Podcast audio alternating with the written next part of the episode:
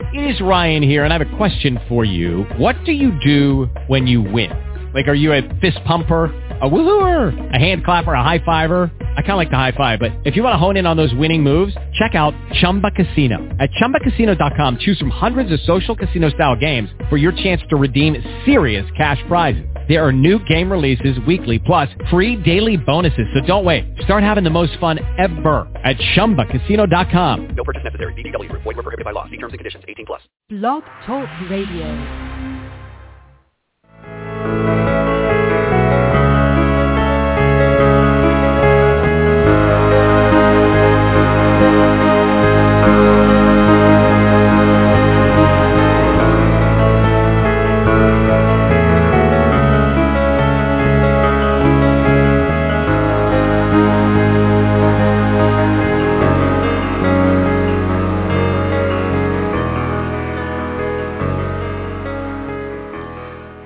This is the Valentine's Day twenty fourteen edition of Don't Let It Go Unheard, where we discuss news, politics, culture, and sometimes love from the perspective of Ayn Rand's philosophy, the philosophy that upholds the right to the pursuit of your own happiness, which is what I think the framers of our country's founding documents intended for us to have. I'm your host, Amy Peikoff, and joining me soon in the studio will be cartoonist Bosch Fawstin. I believe he is on a Starbucks mission, a very noble mission to get Starbucks for your host and perhaps for himself as well. Yes, it's Valentine's Day. Actually, we're not going to talk that much about love today, although there is one story. If you go to my blog at don't let it go dot com, there is one story that is related to Valentine's Day, and unfortunately not very much to love because the government is intervening, preventing love from being expressed. But go to my blog at don't let it go dot com. Look at the program notes for today's show, and you will be able to see what that is.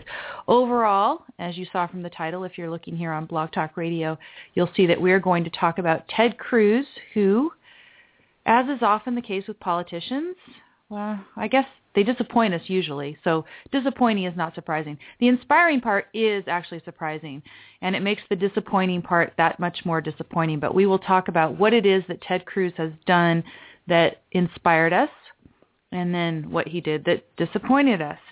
We'll also talk about Rand, uh, Rand Paul. Now, Rand Paul finally did sue the N S A, filed the complaint, and did a press conference and all that.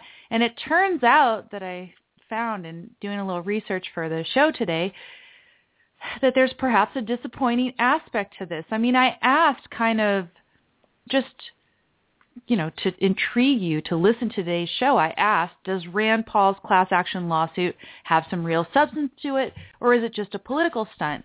And I intended that judgment to be based on the content of the complaint. And what I found in preparing for today's show is that while the content of the complaint seems pretty good to me, it seems about as good as it could be, given the sort of thing that he's doing, and yet we're still going to be disappointed, and we're still going to wonder whether it's a political stunt because of some of the behind-the-scenes things that we learn about from the Washington Post. So that was kind of surprising to me and disappointing to me. In preparing for today's show, we are dealing with politicians. Ugh. But I still, I, I like Ted Cruz. We just do have to say those things about him that disappoint us. And there's other things that we're going to talk about. And towards the end of the show, I have a couple of good news stories. And we don't have to reach very far to get those good news stories. They were available in much of the kind of mainstream internet media this week very easily. So that's what I've got. If you want to comment on anything that we talk about today, you can either call seven six zero, eight eight eight, five eight one seven. Again, that's seven six zero, eight eight eight, five eight one seven, or chime in in the chat room over here at Blog Talk Radio. I see a lot of you are there, and we do have Ed Powell in the chat room attending live, which must mean, as we joked about over on the page on Facebook the other day, that he must be snowed in. Snowed in. Ha ha. Snowed in. Snowed in. Ha ha ha ha. Yeah, it's a really bad, cheap joke. And especially those of you who are snowed in. Uh, Robert N Y C in the chat room says, like, he says he can't, he guesses that every week can't have all bad news. And that's true. I don't think that any week actually has all bad news. But if you're doing a once weekly show and you have only two hours and you're looking at the events that are probably the most important out there, you're going to have a lot of bad news because there's, the trend in the country right now is just not all that good. I hear some... Some doors slamming. I think I hear some coffee arriving sounds. Yay! Some coffee arriving sounds. Coffee arriving sounds and some people who can't drive. Oh, people who can't drive. Yeah. Oh, that's not good. No. No accidents, I hope. I guess. Seriously? No. Okay. Good. No accidents. Nice to hear no accidents. I don't want any uh, bad news to get too close today. How about that? How about that? No accidents. We don't want any accidents. Anyway, let's get in. First of all, you know, the F A A, they are just spoil sports. And we've talked about them before. Remember, Amazon announced and described its, its intended delivery program, delivery by drones, in which you would get your order within about thirty minutes of the time that you placed it, if it was something that was light enough to be carried by a drone. And the F A A, of course, can't get around to stopping their coffee breaks or their smoke breaks or whatever, and they're not going to publish the regulations for this technology, the use of this technology in a retail context until two thousand fifteen. So all these people keep up coming up with these great ideas for the use of delivery drones, you know, just looking at what Amazon's Jeff Bezos has announced and described. They said, hey, we can do this, we can do that. Why not deliver flowers by drone? Most of the time, a flower arrangement doesn't have to be too heavy. There are certain times of the year where you need a lot of extra delivery personnel. It'd be nice not to have to hire extra people. It also would be nice. I've heard from some people who were working in the florist industry that they're having to work from seven a.m. to eleven p.m. nonstop around the clock, around the time of Valentine's and other flower delivery intensive days of the year. So somebody at Flower Delivery Express dot com got the great idea, apparently, that they wanted to deliver flowers by drone. And this sounds awesome. Now, maybe you think, okay, it's not that romantic, but when those people come and they're hurried and rushed and they're delivering flowers at your front door, do you think they deliver them in such a nice way where, you know, you get some idea of what the message? No, no, no. I think it would actually be cuter to have the little impersonal drone. It would be more novel to me anyway at this point. I would love to see this. Commerce Township, which uh, the...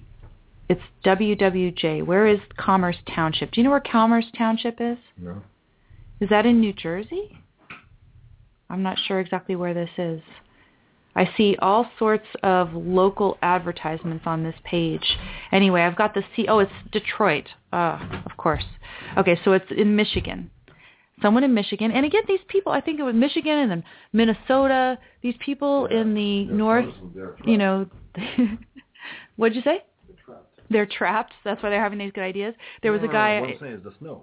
Oh, yeah, they're trapped in the snow. But remember the guy who had the idea for the delivery of beer, twelve right. packs of beer over the lakes, the frozen lakes. So he was going to give it to the ice fishermen. The drones were going to fly over the frozen lakes and give them the beer. And the government's going to test it with politicians first to see if it works, you know, for about a year. Yeah. Just deliver the beer to them? Yeah. I like to, it. You know, to see if it works. And then they'll greenlight it. Um, Commerce Township, which I guess is in Michigan. This is a Commerce Township floral delivery company, says that the Federal Aviation Administration has grounded it, its experiment in delivering flowers by unmanned mini helicopter. Why do they call it that instead of drone? Not sure. I guess it. I guess drones sound, sound ominous to them. I they, guess.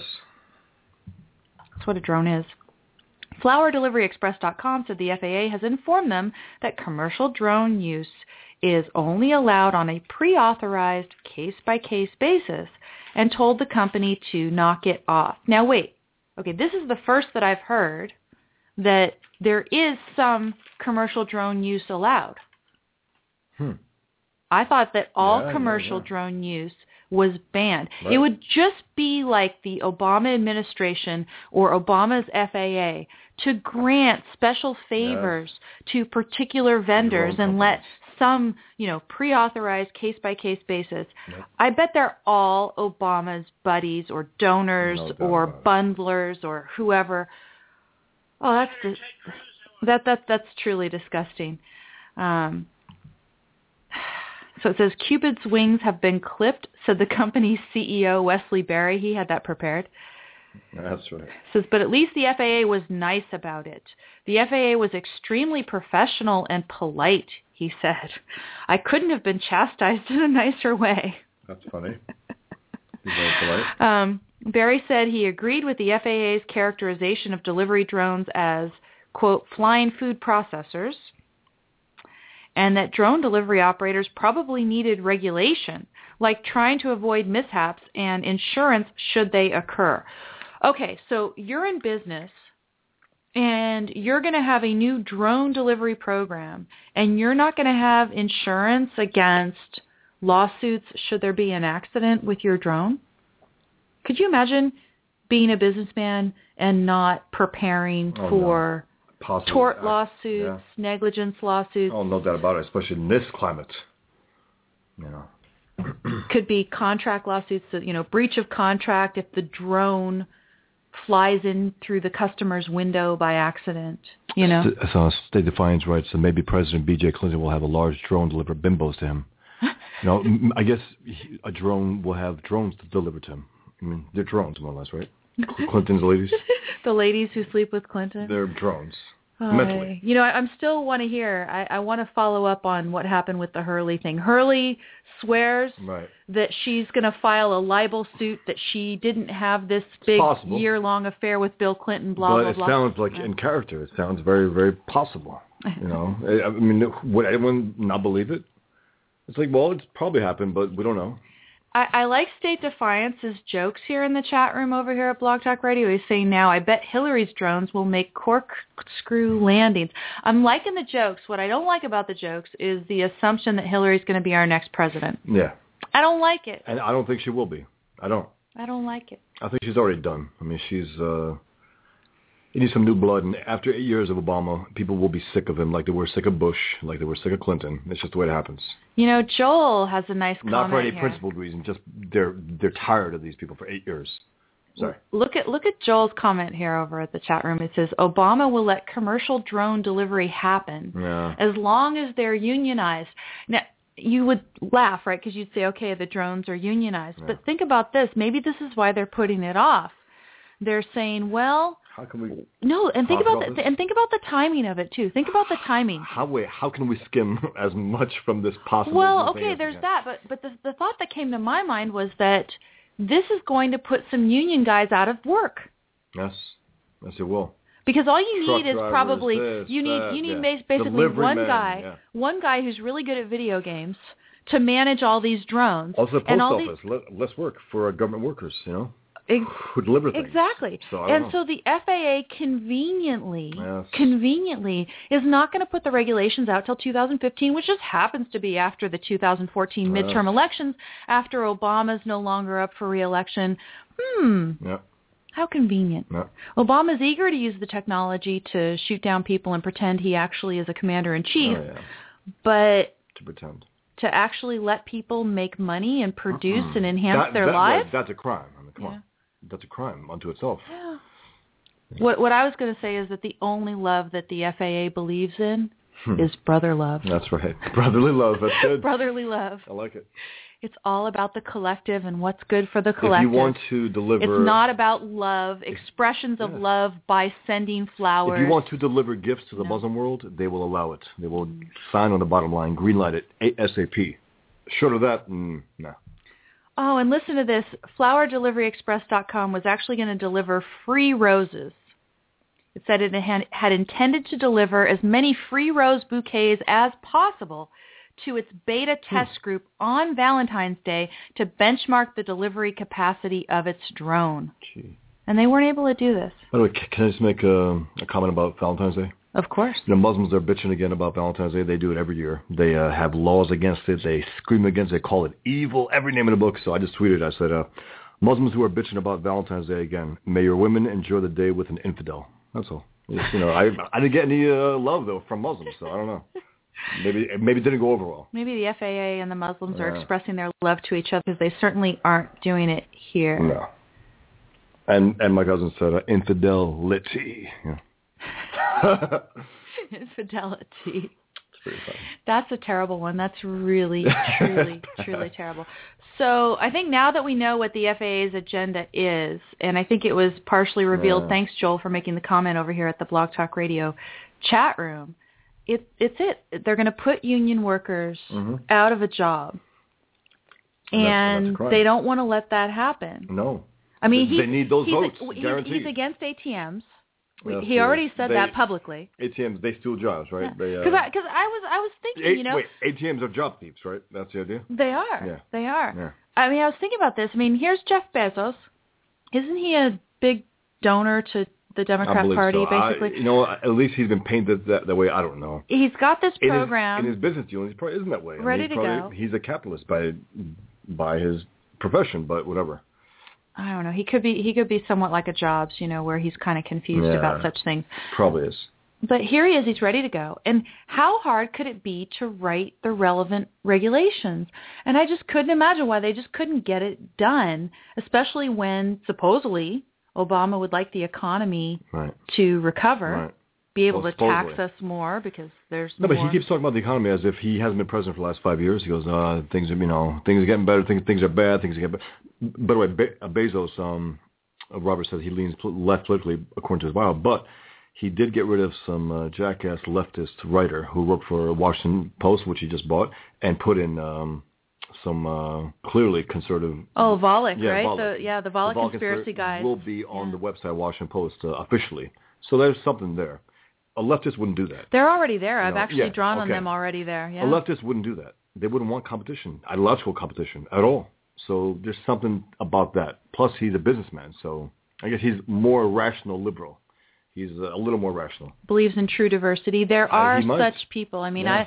I I have had colleagues who are liberal in the sense that they don't want to hear any other ideas opposed oh, to theirs. Yeah. And then I've had colleagues who are liberals and do believe in true diversity, meaning so they can, diversity of ideas. So so they can skim up your ideas and be parasitical. That's what? I mean, you know, if they're truly, if there are... Some of them are like if, that. No, but some of them want some brains around so they can pick off them. You know what I mean? It's true. It's not It's not an actual thing. Well, they, no, they want no. And, and, that, and I think any rational academic would want people who challenge their views, and they would want to share ideas with them. A healthy so, mind would right. want that, yes. So they, they they would, you know, tell me their ideas for some research that they're doing, and I would say, well, what about uh, this, and what about can, this, and what about good this? Good stuff can come from that, no doubt. Of course, of course, of course. So it's, it's good to hear that about Bezos. But the point being, why, you know, I mean, Obama should like this guy. Why not let him do this now and create more wealth and improve Americans' lives?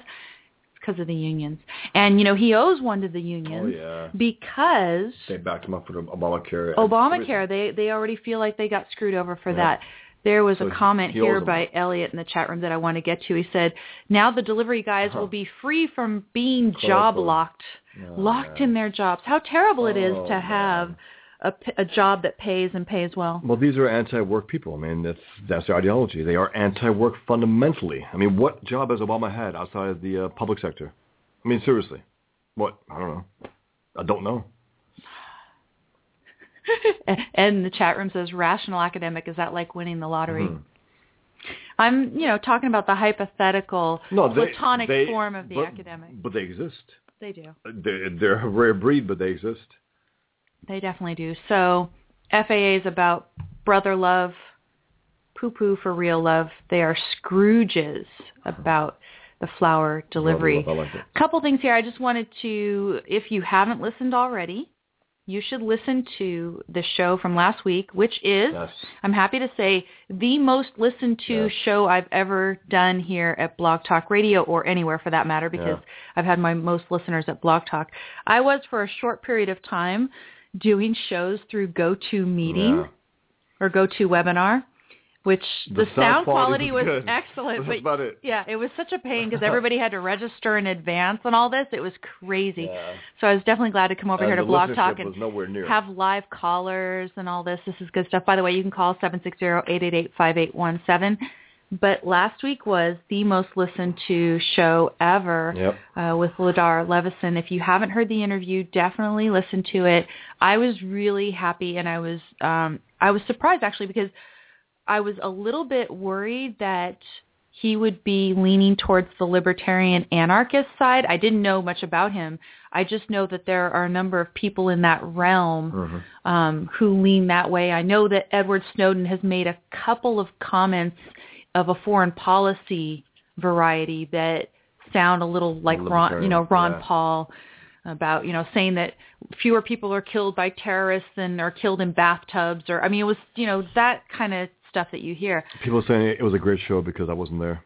And look, they didn't say it because I wasn't there, but it's just, it's implied. That was the best show ever. Oh, Bosch wasn't there. Sorry.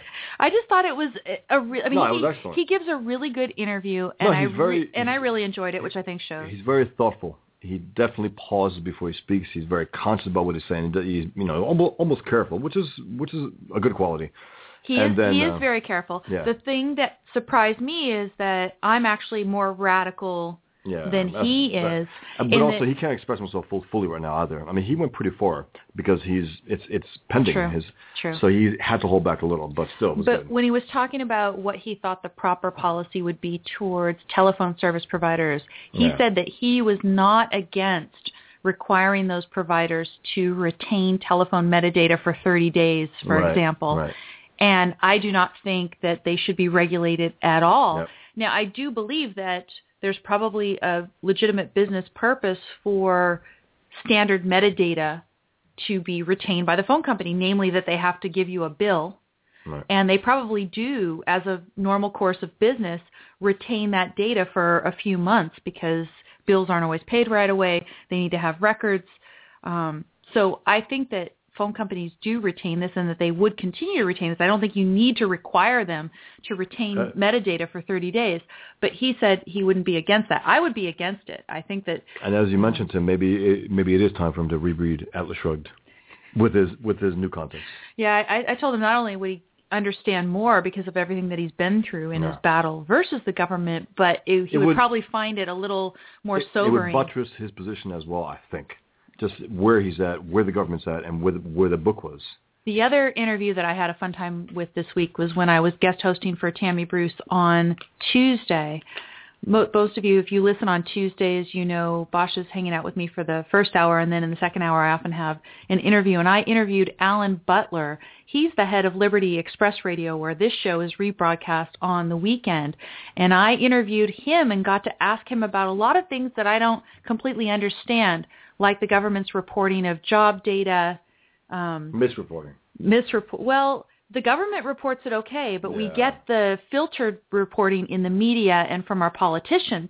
So he explained how that worked. He explained inflation, the various indices of inflation, uh, you know, and, and really some sobering numbers with respect to inflation over the past several decades.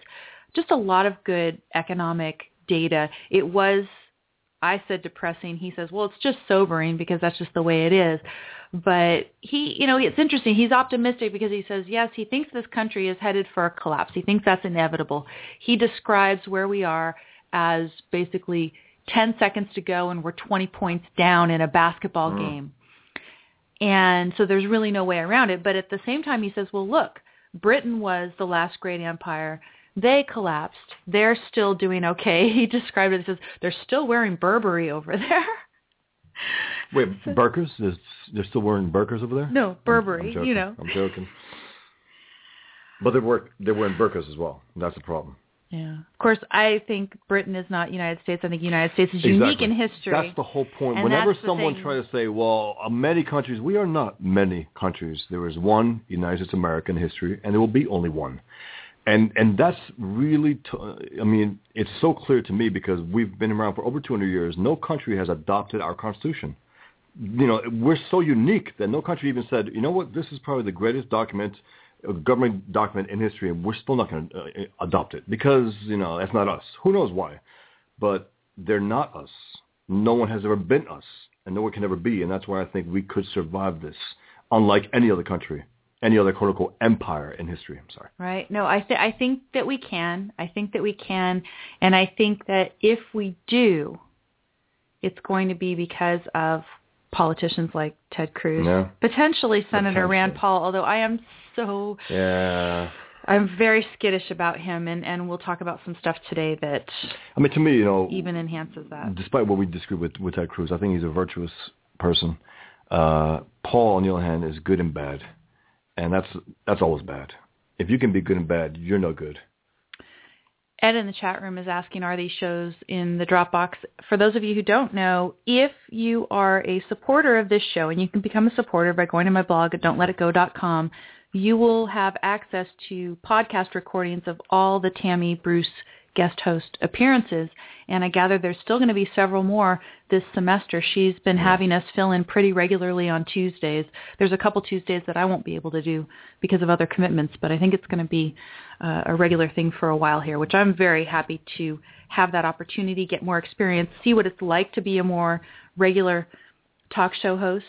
I don't, I still don't know whether I'd have it in me to do every single day, five days a week. Well, but if someone offered me a paycheck, I would sure give it a, if a shot. If our symbol asked you today, hey, can you f- uh, can you f- fill in, excuse me, this week, every day, three hours a day, you know what I five would days say, a week, would honestly, you do it? You know what I would say, honestly? I'd say first, you've asked Mark Steyn, right? Right. Because he's so excellent. I think I'd rather hear him. Mark Steyn is so good. I I would rather hear him than Rush. I mean, he, he really is. I mean, he's one of the... Well, no, but I, I'd rather have him do Mark Steyn than, than me yeah. first. But I would love the opportunity. But, but what I'm saying is, would you accept it if you offered it today? Of, of course yeah. I would. Of no, course. you you dive in and do the best you possibly can. No, I mean, course. You, you have two years, over two years on your belt. Almost, mm-hmm. almost three, actually. Yeah, but so I if, if opportunity I, presents itself, you gotta, I think you gotta I think jump on. I think my show's a little geekier and a little less entertaining than some of these people. That's that's kind of my honest assessment of it. But let's you want to dive in? Oh, I want to announce one cool thing though.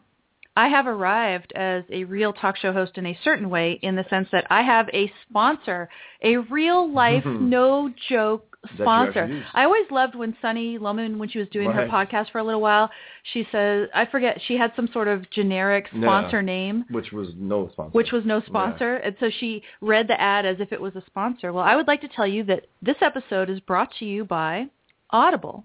Yeah. And Audible is a sponsor that I can stand fully behind. Why? Because I am, and I was ever before I was approached to do this, an Audible customer.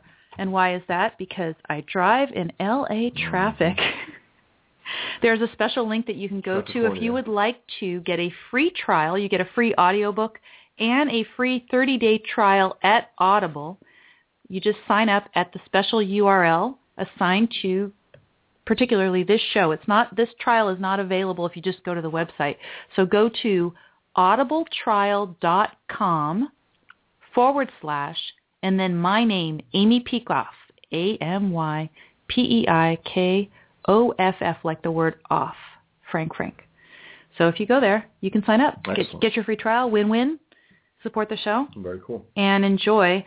I actually, I think I'm going to re-listen to Atlas Shrugged via Audible. I want to send one in the in the chat room. Uh, there's a version by Christopher Hurt who um, did the um, the audio version of the the original unabridged Atlas Shrugged, and now there's another one, Scott Brick. Mm-hmm. Has anyone heard that? I heard a little of it. I'm not crazy about it, but if you could tell me if, if it's good or not, I'd like to listen to it myself, just out of uh, variety. Well, I'm going to get it and listen to it so I can tell yeah. you. Yeah. But there, there is over Robert one... likes uh, Scott Brick's better. Oh, excellent. Excellent. Okay. I'm looking I'm looking forward to it. I'm I'm about to get it.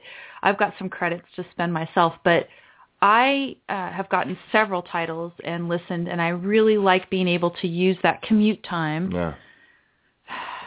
I have too much commute time. one hundred fifty thousand different titles to choose from at Audible. So go ahead and Incredible. Check it out. That's that's enough promo for today. So let's let's dive into yeah, Cruz. Yes. Joel Joel mentions the Edward Herman, the abridged one. Yeah, absolutely not.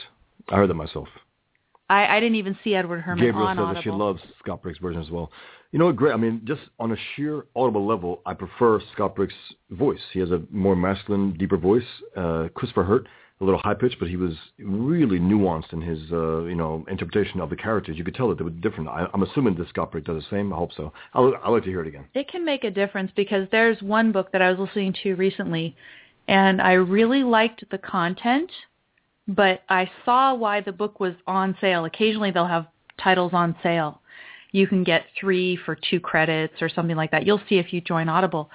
And the reader was so robotic mm. sounding. Mm. You could just tell that the, the, the reader's tone and his pace and how monotonous he yeah. was did not suit the content of the book one bit. And sometimes they fight it. Narrators, you could tell that, you know, they're not really on board with a lot of stuff, and you could tell. Um, Joel, you know, Joel says that uh, it was very good, though, the Edward Herman. Yes, uh, Edward Herman's version was good, but is it's a British. It guts the book. It guts the book. And how the hell can you listen to Atlas Shrugged? If it's, so you're if talking it, if about Edward Herman's yeah. version of the Fountainhead that is good. Fountain, uh, right? I think he did Atlas as well. Okay. I think he may have done that as well. I believe he did.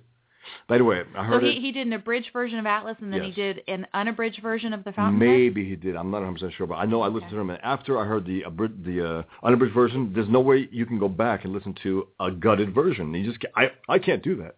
The book is the book. It is what it is. You have to read the entire thing. Well, and, and if you're driving in L A traffic, you've got all the time in the world. Listen to the unabridged yeah. version. No doubt.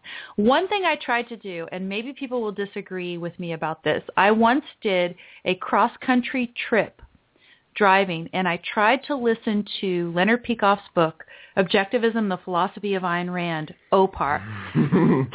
I find I find O P A R impossible well. to yeah. digest auditorily. That book needs to be read. Yes. You and need to be able to stop and you, read over and mark on it. it. You need to own it and then listen to the audio. I mean, you need to own the book. We're starting to have these little in objectivist right. conversations here, but over here at the chat room at Blog Talk Radio, anyway, let me know what you think if you agree. I found O P A R. I think that's really difficult it to listen difficult, to. Yes. I think there are other things that you could take in. I could see being able to take in a lot of The Virtue of Selfishness or other of Ayn Rand's nonfiction. But here, here's Joel in the chat room. He says, O M G, and I don't know that, that Joel does the O M G thing too often. He says uh, that he and his girlfriend, his wife, excuse me, I'm sorry, uh, tried to listen to O P A R on a ten-hour drive, and it no, did not no. work. You got to yeah. be absolutely focused. You can't do something in the meantime. You can't walk or even or even drive. Really, and driving can't. doesn't take that much effort. Although driving, if you're actually on a long trip and you actually have to be paying attention a little bit, maybe Probably. that's why. Probably. But I, I would. I mean, maybe today if I listened to O P A R, now that I'm more familiar with the philosophy, I could do it. This was many, many years ago that I tried to do this, so I, I don't know. I, I don't think it. Uh, also, he says the narrator for O P A R had no inflection. Yes, it is mm-hmm. so yeah. hard when they don't have right. inflection. They don't bring the book to life. They don't understand the book. They're they're they're scanning it with their eyes and droning on with their mouth. I mean, that's that's what they do. So. Uh, Oh, we do. We have a comment here. Let me see who this is. Hi, who's this? Hi, Amy. This is Debbie. Hi, Debbie. How hey, Debbie. are you? Are are you? Uh, you have a comment on audiobooks? Yes. You're, well, this is a subject dear to my heart because I too have California traffic to contend with up here in the Bay Area, and I'm a I'm a avid customer of Audible also. Um, Sounds like we kind of have the same idea, but I heard you guys talking about O P A R, and um, yeah, I have that on audio book, and I agree that it's definitely a lot. Like, I can do it, but what I constantly end up doing is, like, pausing or, like, on my iPod, you can hit this little button that goes back fifteen seconds, and, you know, like, maybe I'll go back over something, uh, but I can I can make it work because it's just, I really might want to read that book. I, Um, and and when it comes to getting time to read a print book, there's very scarce little time for me to do that. So I just kind of make a way, make it work with the Audible.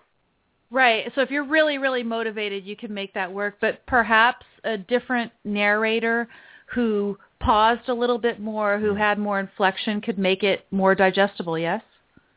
Yes, and also who could pronounce all the words. This narrator oh, no. drives me crazy. She says Aristotelian instead of oh, Aristotelian. No. And, yeah, like, if you listen I, to I it, you'll hear oh, it's, so, it's so annoying. Um, you know, I mean, it's worth it to listen to the book, but still, like, she just destroys the pronunciation for so many things. Yeah, no. Well, then kudos to you. Have you made it through the whole book? How far have you made it? Oh, I've read it multiple times. Nice. Okay, yeah, and see, I guess if you did it multiple mm-hmm. times, then anything that you kind of missed because it went by too quickly the first time, you get on the next time, and et cetera. So I think that would work okay. I, I may have to try that again as well, but I, I think I'm going to go for the Brick first, the Brick Atlas yeah. Shrugged, and do that first. I'm going to have some fun with that. And uh, I just actually, got done listening to that. And uh, and did you like it? Did you oh, like yeah, his, yeah. Okay, I think cool. He does a good job. He does. Excellent. He, um, yeah. Have you guys, Excellent. either of you heard any of it? or? I heard the yeah, Christopher Hurt one from years ago, from I guess twenty years ago, if not longer. I'm, I've heard that one again and again. I, I haven't heard the uh, Scott Brick one. Well, I want to I want to try it. So I would say anybody who's listening to this show who thinks, oh, she keeps talking about Ayn Rand and Atlas Shrugged, and I haven't read Atlas Shrugged, but I'm curious. Uh, I don't have time to sit down and read a book, but I have a commute. I would suggest mm-hmm. grab it and, and listen to it. And you're going to have many hours of your commute time mm-hmm. filled where you do not have to think about whether there's a Chris Christie or equivalent thug using traffic as a, a weapon, tool to serve traffic. his vindictive impulses. Unbelievable. I, Wait, you just said Christie. I got to go eat something. Hold on. Oh, yeah, we got to eat something if we t- talk about Chris Christie.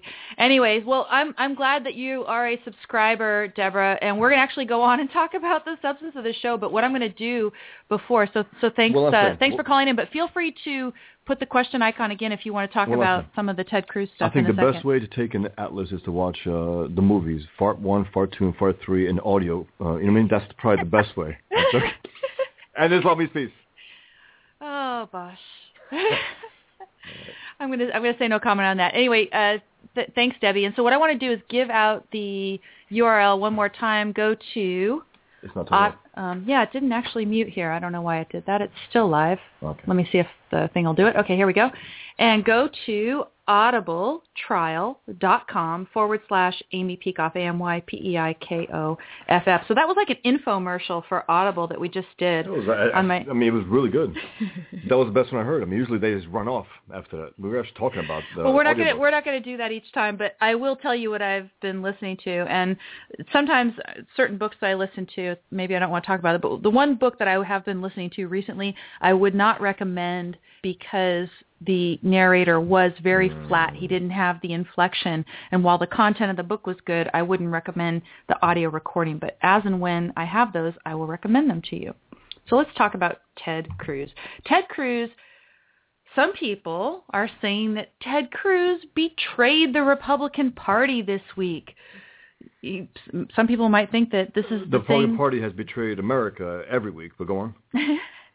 Some people might think that the reason I would think that Ted Cruz disappointed us is the thing that I'm going to talk about right now as Ted Cruz inspiring us, right? Some people were disappointed with Ted Cruz when he did the thing this week that inspired me. Ted Cruz filibustered the debt ceiling vote.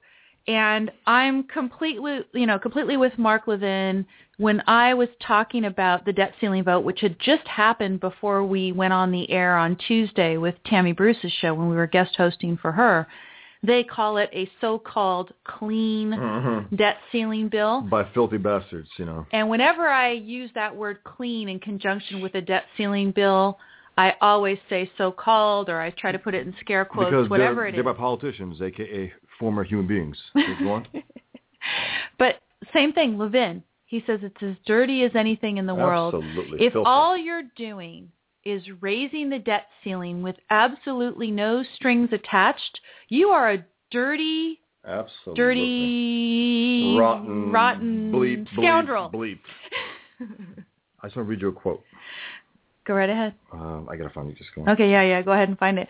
So these guys, you know, the House passed this so-called clean debt bill, and then it goes to the Senate. And the plan in the Senate was that everybody was supposed to vote for a rule that would allow this thing to pass by only fifty-one votes. That was procedurally what was going to – the procedures are so convoluted yes. and so stupid. And as Ted Cruz has pointed out time and again, a lot of the procedures are designed mm-hmm. to obfuscate, yes. to hide yes. what these yes. politicians are really doing. And so what the rule was going to do, the rule was going to say that they could just pass this debt bill on – fifty-one votes. All they need is a bare majority, and they could do it. Normally, anything that has to do with these fiscal matters, it's got to have sixty or sixty-one or whatever. I think sixty.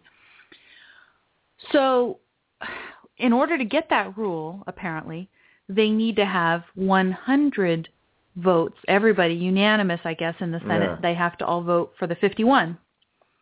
And Ted Cruz wouldn't do it. Ted Cruz forced a filibuster, vulnerable vote for this so-called clean debt bill and earned the ire of many Republicans. Mm-hmm. Cruz had said, and I, you know, I was listening to the interview that he did with Mark Levin. It was really good. And we'll play a little clip from it in, in a second or two. But he had said that he collected three pages of, I guess, either names or maybe statements, statements by various senators, Republican senators in the Senate, who had said just weeks before that the time that they were really going to take a stand mm-hmm. was when the debt ceiling came up right. for the vote. And then, of course, they were full of garbage and they didn't do it. And of, those are the same guys who are criticizing Cruz in the media. Why? Because he exposed them. So, Bosch, you found the thing that you wanted to say? Yeah, here's a quote from two thousand eleven. "Let me be as clear as I can be. Without significant spending cuts and reforms to reduce our debt, there will be no debt limit increase." That was um, uh, John Drinker Boehner, John Tanner Boehner, John Smoker Boehner. John, I'm at the tanning saloon That's Boehner. Right. That's what he is. Yeah. I, I mean, he never intended. It is, he, it, it, is un, it is unconscionable, and you just don't even want to spend too much time talking about it because it is such a horror. But some people have said, I mean, you know, I, I just have to try to get that statement up if I can. If I could go over to Facebook. There's this guy, Ken Gardner, on, oh, man. who's always on Twitter. I don't even think he has a blog. He's like a G O P hack now. I mean, that's well, what it is. And he said he's inspired or influenced by Rand or something. Uh-huh. He's a G O P hack. And he criticizes Ted Cruz for stuff like this. Of course. He criticizes Ted Cruz. So let me see if I can find, you know. I think, I think he's a Boehner McConnell guy. I mean, I don't know how the hell you could, you could beat that if you're in, into Ayn Rand, but whatever. You know, he, he, he posts some good stuff. Like, for instance, I love the Ramirez cartoon that he did. Oh, the, yeah. the, the the Affordable Care Act White House Revised Edition. It's like graffiti. And it's it's like graffiti. It's scribble and scrawl, and this is crossed out and something else is written in its place. It's like a Jackson Pollock painting as someone, actually. Maybe he was inspired by uh-huh. your version of the Affordable Care Act, which was the blank sheet of paper. Right. Yeah, he posts good stuff about the Ninth Circuit, which we're going to talk about today. Uh, you know, he might post too much, and I'm not going to be able to I find right, all this stuff. But in any event, he had said that he was disappointed. You know, Ted Cruz basically managed to undermine the Republican Party. Undermine those who are undermining America. That's great. Because he actually did this. Oh, yeah, here, here it is. Here, yeah. this, this, is, this is a statement that I want you to see. So he says, he says, Ted Cruz did it again. He managed to take a political defeat for the G O P, yesterday's House vote to pass a debt ceiling hike without conditions, and make it an even bigger defeat. Oh, man. That is so cheap. The, the wise strategic move, strategic. Uh, so right? he's a politician. He's a master, right? Yeah. Okay. The wise strategic move was to allow the bill to reach the full Senate floor and let the Dems pass it on a strict party line vote. They already had the votes to break any filibuster, but no, Cruz had to force a filibuster anyway, which required some GOPers to vote yes to break the filibuster. The Senate then passed the bill on a strict party line vote. The only practical difference is that the vote damaged those GOPers who voted yes to break the filibuster. And he says, okay, let me stop Cruz's him here. Point is to hurt Republicans? He actually believes that? That that's his job and, and that's his point, to hurt Republicans? Stupid. Right. It's stupid. It's a dumb. It's a dumb observation. His, he, I mean, he tries to say, well, if you can't stop it, then there's no value in, in it, forcing in, the procedure, yes, exposing to, to it expose as well. What it is exactly. No, but he doesn't care. He wants uh, a, a George Bush Republican probably in the White House next. That's what he wants. He probably wanted Ronnie. Probably generally genuinely wanted Romney, whereas we said, well, Romney sucks, but he's less destructive than, than Obama. Right. At the chat room over here at Blog Talk Radio, Ed is saying, yes, it did pass on an all-party line vote, which is true. And he says, we just now know who the Democrats disguised, disguised as Republicans are. Which is important yeah. for the two thousand fourteen midterm elections as well. You know, challenge them, get them out, gut them. And Cruz is here to remind us, look, this is this kind of, you know, corruption has has to be stopped. Joel has some good comments over here as well. He says that one of the best things about Cruz is how he exposes all of the shenanigans that politicians yeah. use to make them appear to be friends of liberty. Yeah. But in fact, they are enemies of it. This is why establishment Republicans hate him. Yeah, yeah. He's, he's a living, breathing re- reproach. He had, like I said, he had three pages of statements from these Republicans who said, we're really going to take a stand, we're going to take a stand, yeah, we're yeah. going to take a stand. And then they don't take a stand. Yeah. And, of course, you just quoted Boehner saying yeah. that he would take a stand. We have in the past seen the quotation from Mitch McConnell, yep. who said, oh, there should be something tied to it. Plus, there definitely should be. Plus, you know, let's not fight Obamacare. We'll fight the debt ceiling. Uh, let's not fight the debt ceiling. Let's fight uh, reality. No, but th- this is what they're doing. They, they're not fighting. They don't fight. And they think, this is literally true, uh, Paul, a hack like Paul Ryan, okay, the uh, he said something, literally said that, well, since Obama won't do anything, uh, so more or less we can't. Meaning, for the next three years, they ha- are determined to not do anything, and that's what will win them the midterm elections. I mean, he- here's the thing. Shocking. This is, people talk about politics, right? And and some people say, oh, well, th- something is just politics. Politics should not just be politics the way they think about it today. Politics should be about saying how government should protect the ability of human beings to live good lives. That's what politics is supposed to be, yep. right? And if these guys actually cared about what their job was supposed to be, they yes, they know, they know that they can't stop this horrible train wreck of a so-called clean debt ceiling bill. They can't practically stop it. They know that. But they have to speak out against it. They need to speak out against it, Argue and they need they it. need to use the filibuster as an opportunity to speak out against it. So if these guys were any good, they would have all said, yeah, we know eventually we're going to lose out, but why don't we have the guy with the strongest bladder or what, you know, whatever it is. He'll, he'll be the filibuster guy, and all of us will come in and spell him and, you know, all give our statements. Because it's scum. And show the American people that you actually care about the fact that we are well over seventeen trillion dollars in debt. And going into twenty plus by the time it's, it's going to be, what, twenty-two or something? Who knows? Who knows? I mean, he's probably going to go for an incredible record. But the fact is, you argue passionately against this. You say this is evil. You say this, but the fact is they don't believe that. And when Ted Cruz reminds them that these are scum who are just going along with with with the Democrat Party, that's that's a value. No, but it's a value to have someone there. As Joel says, he's like the kid with the emperor's new clothes. He's saying, this is unacceptable. This has to be fought on principle. We have to fight. And this guy's saying, shut up, Cruz. Let's just, you know, keep doing what we're doing. This is sick stuff. I mean, listen to him. He says, and he has people liking it. Yeah, it's, a bunch of people liked it. Hacks. A bunch of people. He says, what was Cruz's point? It wasn't that he could stop the bill, but his goal was never to stop the bill, but apparently to harm others in his own political party by forcing them to take an unnecessary and unpopular now, vote. Now, that's, listen. That's irrational. If, if forces them to do this, right?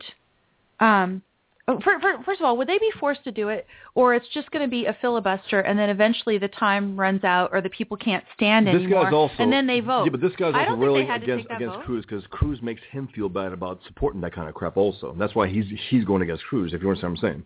That's why he's going against Cruz, because he's like, Cruz is reminding me that, yeah, it's bad, but I don't want to be reminded of that. I just want to keep going, man. Anyone, anyone who is reminded of their lack of integrity it's important. Is going to be mad at the Absolutely. person who reminds them no doubt about it. Of it. And, and that's this, what this guy's doing as well. This reminds me, I've I've actually got to find this now uh, because my mind is going a, a million places. I have a, a question for you in a second. But someone on my Facebook posted a really nice little statement, and it was original to him. And if he's made it public, then I'm going to actually give you credit of, of who it is. Um Oh, I hope I can find it here.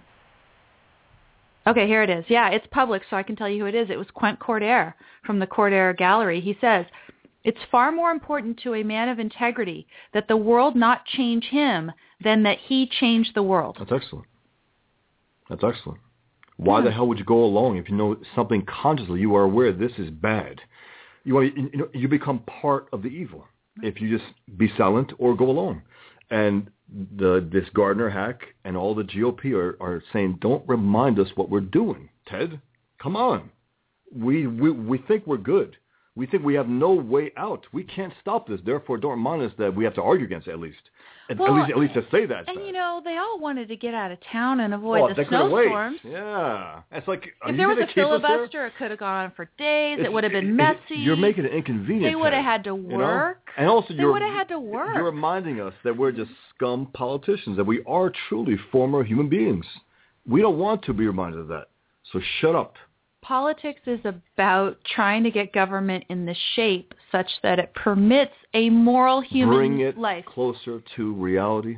That's what it's supposed you to know, be about. Bring it, align it with reality. We are, I mean, you you, you have, listen, when you have a scumbag like uh, Harry Reid saying on the floor of the Senate that he's glad that the Republicans are becoming more rational with this, I mean, think about that. You have an irrational, insane scumbag saying that about complimenting the Republicans. You know that you're in deep, you know what, if that happens. Definitely, definitely. Can you cue up the right audio? Because I want to I want to play a little bit from Ted Cruz. Here, here, uh, Mark Levin and Ted Cruz are talking about when, when is it finally going to turn around? When are these politicians going to stop being scumbags that basically mortgage our future or steal from us in order to keep spending and spending and spending? Go okay, ahead. Here we go. The only thing that can change course we the people. Is, is the American people rising up. And, uh, you know, look, I, I think where we are is a lot like the late nineteen seventies. Late nineteen seventies, you had Jimmy Carter in the White House. You had terrible economic policies that produced the exact same economic stagnation, the same malaise we're seeing now. You had the same feckless foreign policy that made the world a much, much more dangerous place. And Washington Republicans in the late nineteen seventies were every bit as hopeless. But what happened is all across the country there began to be a grassroots movement. Millions of men and women that became the Reagan Revolution. It was a lot of people who'd never been involved in politics and who understood these politicians in Washington are lying to me. Why is Congress at thirteen percent approval rating? Because people don't like to be lied to. And that grassroots revolution in the nineteen seventies transformed the country, pulled us back from the fiscal and economic cliff we were facing then. And what happened then is the Washington politicians got in line. Why? Because when the people rise up in, in overwhelming enough numbers, ultimately sovereignty lies in we the people. I think the path forward is exactly the same today. Mm-hmm. So he, he definitely has some hope for it. I don't know if there's any other politician out there no. who could fill those shoes except Ted Cruz. That's it. He's the only one who actually believes what he's saying. He actually believes it. You know he does. And also he is the only politician, I think, since Reagan who mocks government. Right. I don't know of any politician who mocks government. Not one. You need, and that's what Americans do. We mock government. If we hear a politician doing what we do and actually believe that he means it, that's a huge thing. It's not. Uh, it's not insignificant. He he says this is especially this government. I mean, we are. At, this is the ugliest time I think U S government has been. I mean, the ugliest, most powerful. On top of that, and with the biggest scum of the earth in Washington at one time. Now, here's my question for you: if he is doing what he's doing simply because he says, I want to be president and I'm just going to tell the people what they want to hear. First, first of all, I don't I don't buy it. I don't, I, buy, it. I don't buy it either. No, th- that's what his enemies are saying and his critics. Because they, they're so they're so shallow. It's like, this guy can't believe that because I don't believe that. I would never think that. You know, no. Right. Therefore, it's B S. No, because they're like, oh, my God, president, what the hell is that? If he thought that, would you care?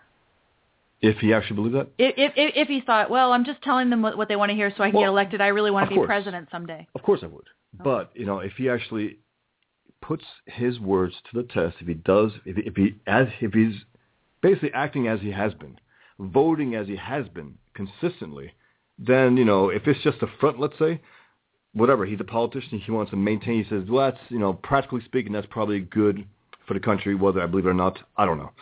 But I believe he does believe it. I believe he's the only politician out there who actually does, who who loves the country. I think he's I think he's a patriot. I do. Uh, he's imperfect, clearly, as Reagan was. But in terms of Reagan, he is perfect compared to Obama. I mean, perfect. you know, compared to Obama.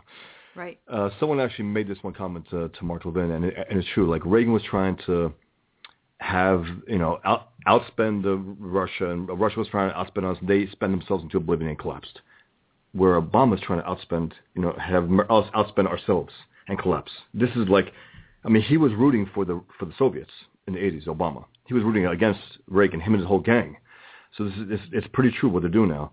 But yeah, uh, so so your question was, even if you didn't believe it? Yeah. So I mean, do you care what his motivations are? Because I was having a conversation this week with a friend, and my friend was saying, you know, I don't really care what the motivations are, that the whole point is it's good to cause this rift along this line in the G O P, but at, regardless at, at of his time, motivation. Let's just say we can't know if he's not or not. And even if we did know that, yeah, it is a different ballgame. It's like, okay, well, this guy's a, a crafty, crafty politician. But they all are in their own way. But if that's what he is, at least his craftiness will be more rational ends. You know, better I mean, all, all, all I could say is, if it turns out that he's doing this only in order to gain power, and then he ends up going, ha-ha, and ripping off the mask, you know, like, ha-ha, I tricked you after he gets elected, he is going to have the worst of backlash of, of anybody course. ever. Well, I mean, Obama to some extent had that, because Obama did not come out there and say, I'm going to, you know, be Islam's bitch. I'm going to, you know, shove socialized medicine down your throat with your liking. I'm going to lie my ass off to you. He didn't say that either. And that's why there's a backlash going on to him now. He's in the, he's in the thirties when it comes to approval rating. But uh, I doubt a man would say this if he didn't mean it. I d- if, if, think about that. The way Cruz has been for the last year, would any snake say what he says? Would they recommend Atlas Shrugged in that kind of passionate way? He well, wouldn't do it. And, and so think about this. He sounds like a Let's Reagan. He sounds he like a Reagan, and he sounds very convincing. Let's and, say he and does you... believe that, but also he wants to be president. That's totally fine. If he's if he if he's ambitious in that sense for power and believes this, that's fine. But being a politician, there's that thing. I mean, there's always that, that smelly thing about it. You know, I would never in my in my dreams, in my nightmares, ever run for office. Ever, I would never do that. I'm honest. We have just a few minutes left. I want to go ahead, uh, you know, in the first hour. I want to take this call from Ed. Hi, are you there? Hey, how you doing, Amy?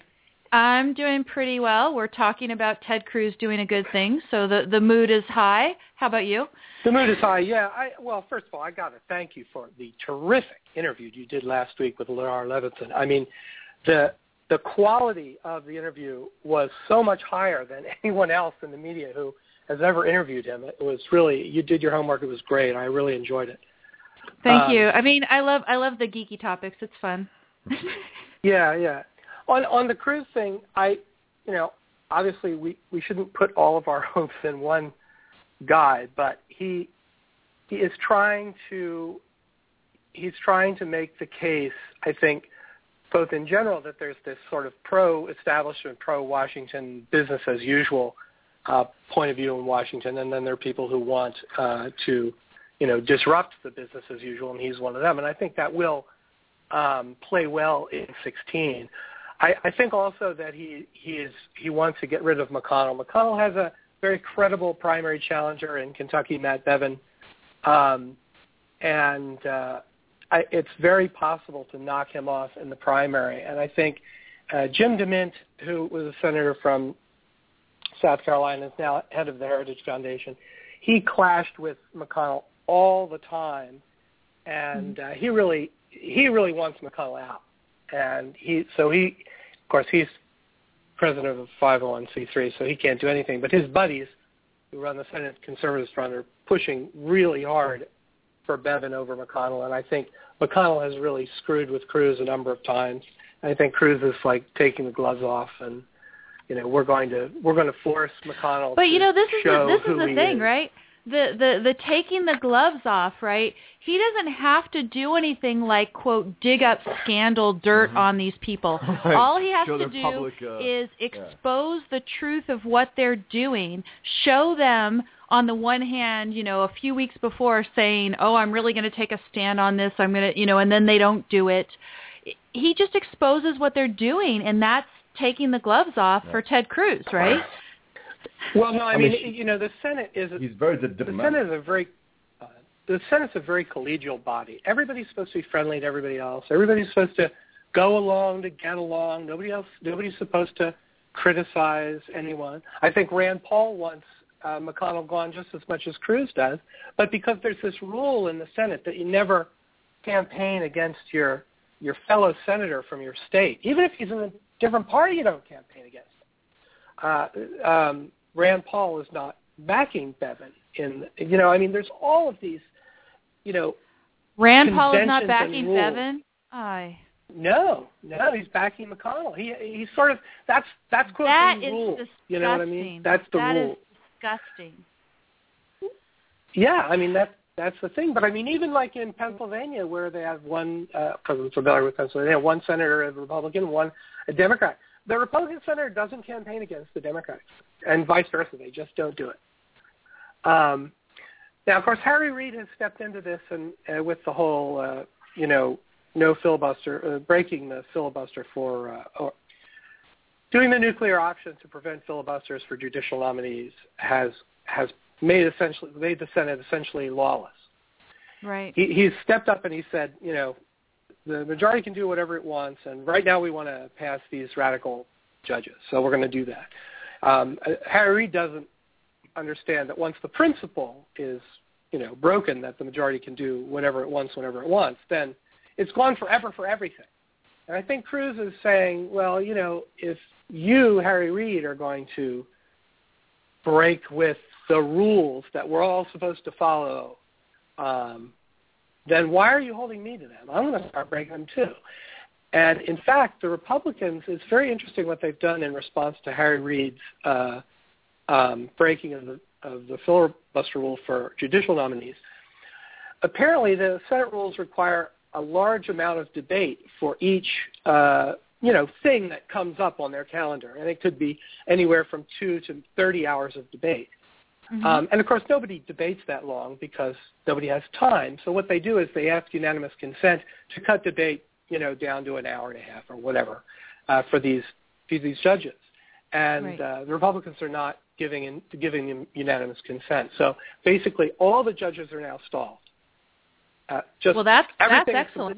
That that's good at least. But why we didn't we they? We don't know who's doing it, though.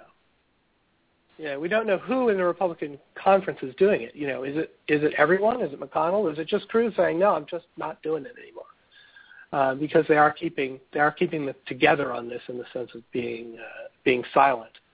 Um, okay. I think there's lots of things going on. I think there's lots of things going on behind the scenes that we only get glimpses of, and this was one glimpse. Uh, and we saw, you know, the McCains of the world, you know, who they really are, the McConnells. Um, so, yeah, Ted Cruz is doing a lot of good. Um, but he's he's more like, you know, okay, Reid, you want to break the rules? I'm going to break the rules. Right. McConnell, I'm going to I'm going to start I'm going to start breaking the rules. You see how you like it.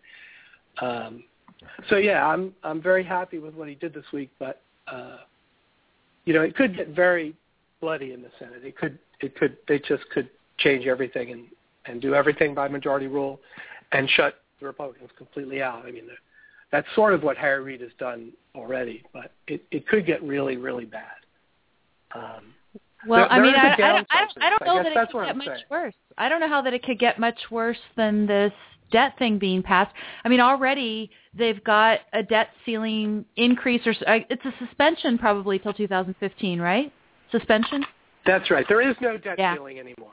Um, right. The debt ceiling will revert to what it was, you know, sixteen trillion dollars or whatever. It will revert to that on in March of two thousand fifteen. Of course, no one believed I would, that. I would I would say that that's probably about as bad as it gets.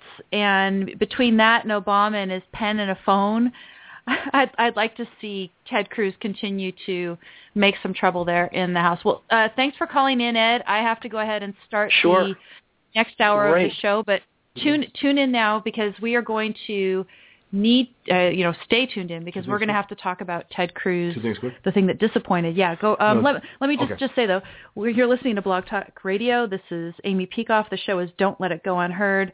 Amy Peikoff here, cartoonist Bosch Fawstin, and we have been talking about Ted Cruz inspiring us. Some people aren't saying it's very inspiring, but we definitely think it's inspiring for Ted Cruz to force the cloture of the filibuster on the debt ceiling. We think somebody has to expose what's going on in now, Washington. Who's the most hated man in uh, Washington? Yeah. The most hated man by both parties, bipartisan hatred. And also, it doesn't care if he's popular there. It, it doesn't matter. Right. It's, it matters if he's popular with us, the American people. And I think he is. And growing more so as time goes on. Because you, you believe this guy actually believes what he's saying. He actually is committed. And also, in terms of Rand Paul, that's, that, that's what I mean. Him backing McConnell, he's good and bad. Therefore, he's bad. He's backing the status quo, the status quo, as I call it. And that is unforgivable. I don't give a damn what you, you know, people try to say, well, you know, no, no, no, no, it's not well. This guy's horrific um, minority leader. He's terrible. He's an absolute hack.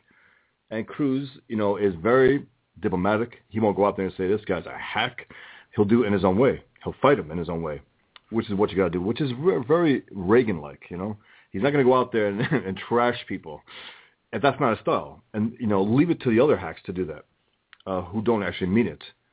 State Defiance in the chat room here over at Blog Talk Radio says, because he doesn't care if he's popular, he is yes, popular. Yes, yes, yes. And he acts on that. He actually believes what he's saying. He acts on principle. And he could be wrong, which he is in certain cases. But overall, it doesn't matter. I mean, if he's the most hated guy in Washington, Washington is the most hated place in America. So that's perfect.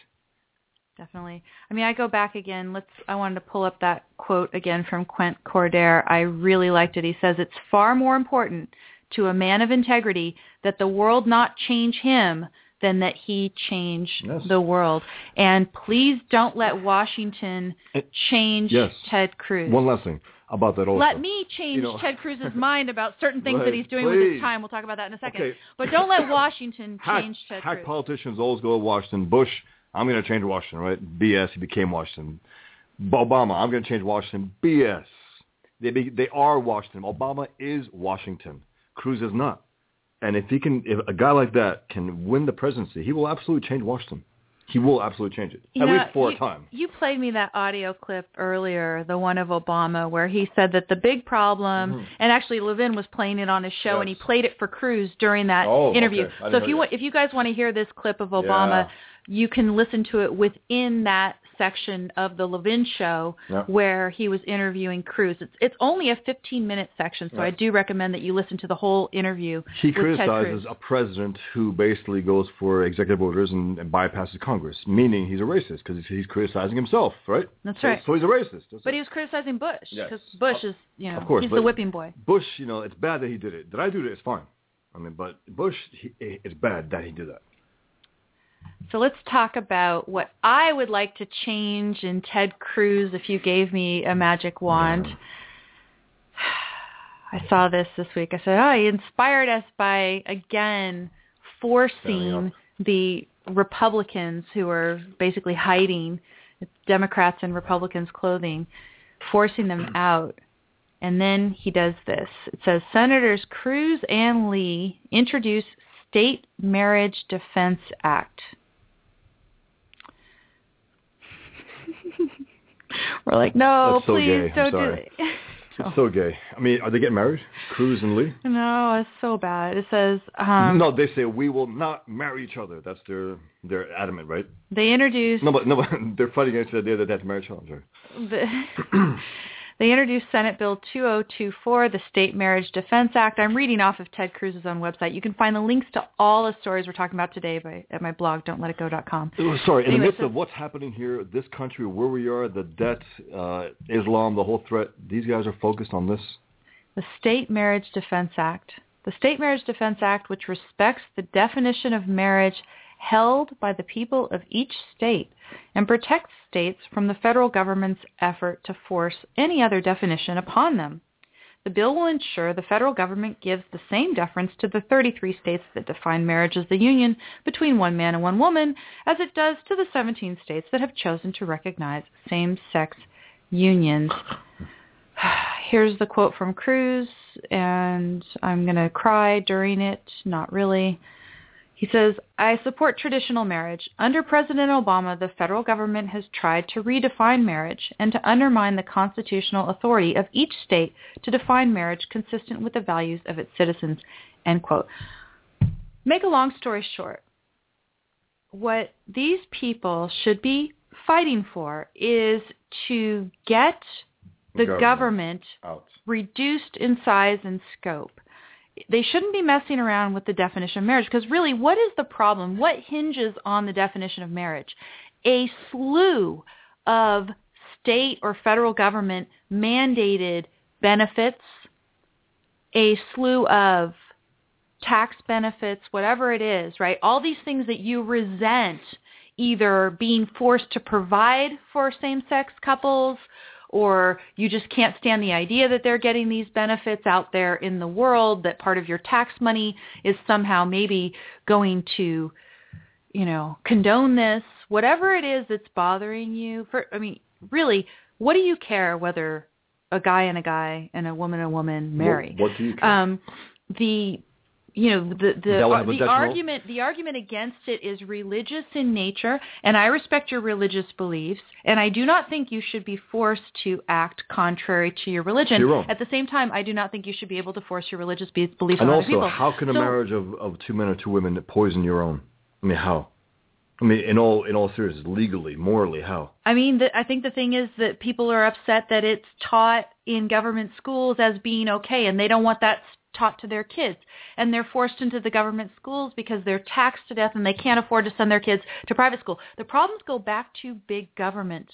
And in my opinion, and I mean, I'm just one person, and of course I happen to have the beliefs I do, but I think that if Ted Cruz spends his time on these issues, where really the root problem of this sort of issue is the big government, he's taking He's taking just precious time away. Time is a very limited resource. I mean, we, we see Ted Cruz. He's always on about the size of government, size and scope of government. He's always on about the Constitution. Always. That's his main thrust. And in terms of lip service, when you said, does he actually mean that? I'm not sure if he actually means this in any serious way. I think he pays lip service to it because of his religion and because maybe pressured by by Mike Lee, who's his... Who basically is well, is is see, but, is, but, is, well, is a guy that he looked up to. No, okay, but no, I, don't, I don't think that that's necessarily no, true. What I'm saying is, I think he'll do this sometimes and then focus on his main thing. This this not his main thing. Well, no, this is not this his main is, thing. This is Santorum's main thing. No, no, He's, I know. He thinks about nothing but this. Yeah. This is not Ted Cruz. People who like Santorum don't listen to my show. I'm pretty no, sure. I, I'm I, pretty I, sure. I doubt it, unless they're masochists. I mean. But here's the thing. I, I think that there is a legitimate problem that you could have with a certain definition of marriage being forced upon you, that now it includes same-sex couples. I could see some people who have certain religious beliefs having things forced upon them due religious. to this definition of marriage that are wrong, okay? But the problem is not... That's not the point. It says Cruz is religious, get used to it. That's not the point. He's a politician. He can have his own private beliefs. He's trying to force this on. He's trying to say, we're going to defend this against right, right, those right. who want to get married. But, I mean, he he's, Cruz sees himself as defining or defending, excuse me, religious freedom quote, for quote, some of his marriage. constituents, traditional marriage as they call it. But the only legitimate thing that he could be doing, I would say, is defending their rights not to have to provide benefits for same-sex couples in any way, directly, indirectly, whatever. And the problem is the size and scope of government. Our government does way more than it should be doing. It should only be protecting our rights. And your rights do not include a right not to be offended. Your rights do not include the right to dictate how other adults marry other people within your society, whatever that you, you don't have those rights. You do have the right not to have to finance or support same-sex marriage. That is a right of yours, and that is not a right that's being recognized today. So there is a seed of legitimacy for what to what he's doing, but the root cause is the size and scope of the government.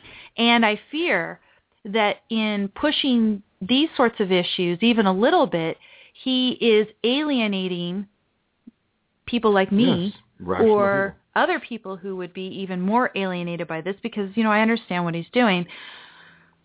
And overall, I'm so inspired by some of the other things that he's doing. You know, you have to take you know take everything with a grain of salt but, a little. But he can but, believe what he wants but, pri- but, privately. I mean. But I, you know, the the main, and it's the same thing with immigration, right? Oh please. Imm- immigration, immigration would not be a problem if we didn't have the welfare state magnet. Yes. Yes, that's if, a major if, problem, if, if, and people do come here for the welfare state, no matter what anyone tells you. Right. It's a fact. So the the problem is to get rid of the welfare state, to get rid of the size and the scope of government. And I, I mean, suppose, and Ed in the chat room here disagrees with me. He says that he thinks that Cruz gains more supporters than he loses so. today. I don't, Maybe, but but I don't th- think but so. Think about this, Ed. One one thing that I think he could do is that he could. Much more keep me on board when he if, he, if he talked about it from the perspective of, in today's context where government is involved in much more than it should be, the way that you define marriage matters in a sense that it forces people who don't believe in same-sex marriage to yeah. support same-sex marriage financially or yeah, otherwise, sure. directly or indirectly. I don't, I don't you're you're an employer. You have an employee for whom you're supposed to provide benefits. If you provide benefits for spouses of heterosexual couples, maybe you have are forced to provide benefits for same-sex couples. That is wrong. We know that's wrong. Anybody who respects individual rights knows that's wrong. I would like to see more of that emphasis. Forcing of gay marriage on citizens. Forcing uh, um, on on heterosexuals, you mean? I mean, I mean, it's not forcing them to get married, right? But it's, it's I know, but it what is, I'm saying it is, is it like, is forcing some citizens at least to either directly or indirectly support gay marriage, and I see that that could be a problem. But if we reduced the size and scope of government, it, would, it wouldn't be the problem. That's the whole point. There's so and ma- Cruz could argue that, right. and he, he doesn't, but he could and should. I'd I'd like to see it. But again, go I mean, that direction a lot. If Cruz were to, I mean, the, the vast majority of, of his things are in sync with what with what we want. Then he does this. I, I think this is the lip service time. I think this is the lip service time. I, I don't think this is the passionate issue that he's a lawyer. He's a politician. This is his main thrust, and also the way he acts now. He wants to really reduce the size and scope of government. That's his main thrust. That's thing to me. It's that's the lip service time to me. Whether he believes it fully or not, he's not he's not going to put it, meaning if he has a choice between these major issues or that, he'll put that by the side probably. He thinks he can do both, you know, to his detriment. I mean, maybe he can do both. After all, he's the guy who did the, what was it, twenty-two hour no. filibuster. But would he do that for this? Would he do that? I mean, I don't know. You know, would this issue come and he'll, and he'll fight it for twenty-five hours? I don't know. Daniel in the chat room says that the reason that Cruz doesn't argue the point that I was just making, the point about being forced in today's context to either directly or indirectly support gay marriage because of the benefits that are provided to married couples, he says the reason that Cruz doesn't argue that point is because the vast majority of people opposed to gay marriage are not employers or otherwise compelled to support it. They simply think they belong in others' bedrooms, end quote. I, I mean, it's it's... You know, in the twenty-first century, for people to believe that they belong in everybody else's bedroom, I, I just don't know. And some of them think it's because, again, the government schools. In the government schools, this is portrayed, you know, just, homosexual marriage is it, portrayed as a legitimate option. It undermines and a lot of religious people don't want it. It undermines their seriousness here, to me. Mm-hmm. This is not the major issue of our of our time. It's not. Uh, they shouldn't fight against it the way they do. I mean, Mike Lee seems a little more determined. You know, he does. And, and some others. Uh, again, uh, Santorum, who actually is threatening to run. My God. It's Rick Santorum. Uh, this is not the end-all be-all. It's not. It'll have it, its time, but right now we have to we have to push back this monstrous government. Now, towards the end of it, he does mention the issue of benefits, eligibility for marital benefits, or being forced to recognize marriages. So that's something there that he does say towards the very end of this press release statement. So that's that's a good thing. But I would like to see the emphasis more on the individual rights aspect of it and less on tradition and morality yeah. and all of that. And anyway, That, so to me, it's disappointing. It's also not like I'm not going to support Ted Cruz, but I am going to be the, again, the person of integrity, not changed by the world around me. As much as I believe someone like Ted Cruz is required to help turn this country around, or assuming that it's too late to turn the country around, I, we need somebody who is principled and determined and smart to get ones. in there, who can make the collapse less painful than it would be otherwise. Cruz et al. are, are the types of people who could do it. And I'm going to support him, but at the same this time, I'm detour. not going to change myself in the process. This is an I've, unnecessary detour in what we're facing. It is. It really is. I mean, imagine that he portrayed it like this. Imagine he says, okay, here is another example of how big sure. government yes. pits us against each Absolutely other. Right. If government didn't define certain benefits that went along with marriage and there wasn't so much at stake. He must have gay supporters then, who... Uh, who, you know, who would make it such a big issue? I mean, he must have gay supporters who understand his vision, who support him. And I don't know, I just ha- he has to think things through a little more. Again, I, I think it's just my just my assumption, okay? Because he came into into power after following Mike Lee's from, from Utah. Mike Lee was an unknown. He went in there and he kicked the guy's ass, and he did the same thing, and he talked him about it. So I think maybe he brings him in. Who knows? I mean, he brought him in and said, maybe if we both do it, it'll have a little more effect. It's just my assumption. I don't think he initiates this, this type of thing. Well, and there, there's this other thing, too, right? There is this other thing, which is that they have this idea about the states, yeah, right? Yeah, the states' rights. Let, let, yeah, let, let, the, let, let the state control uh, whatever it is. So, let the state you know, be all, all, all we want to do is that we want to let the states decide about this issue. They want to be a dictatorial, that's fine. They want to have slaves, each state can have it, right? And, and, and, I, and I believe that two adult human beings should be allowed to marry if they want to. I don't think the fact that you punt it back to the states, if suppose you say, well, the federal government's going to have nothing to do with it, and that's all that this act says, I still think it's wrong that the states prohibit it. This is not going to solve anybody's problem. And no. I, I don't know, the, that, that whole idea of, well, it's only bad if the federal government does it. Uh, it's bad. Okay if the states do it. There's that's some of real, that that's, in that's this a terrible, sort of maneuver terrible as well. Position. It's a terrible position, and, and they got to be called on it also. I wish some critic actually called them out on that. Oh, so you're saying if the state does something wrong, it's fine because it's the state, right? The state's rights, as you call it. Oh, that's terrible.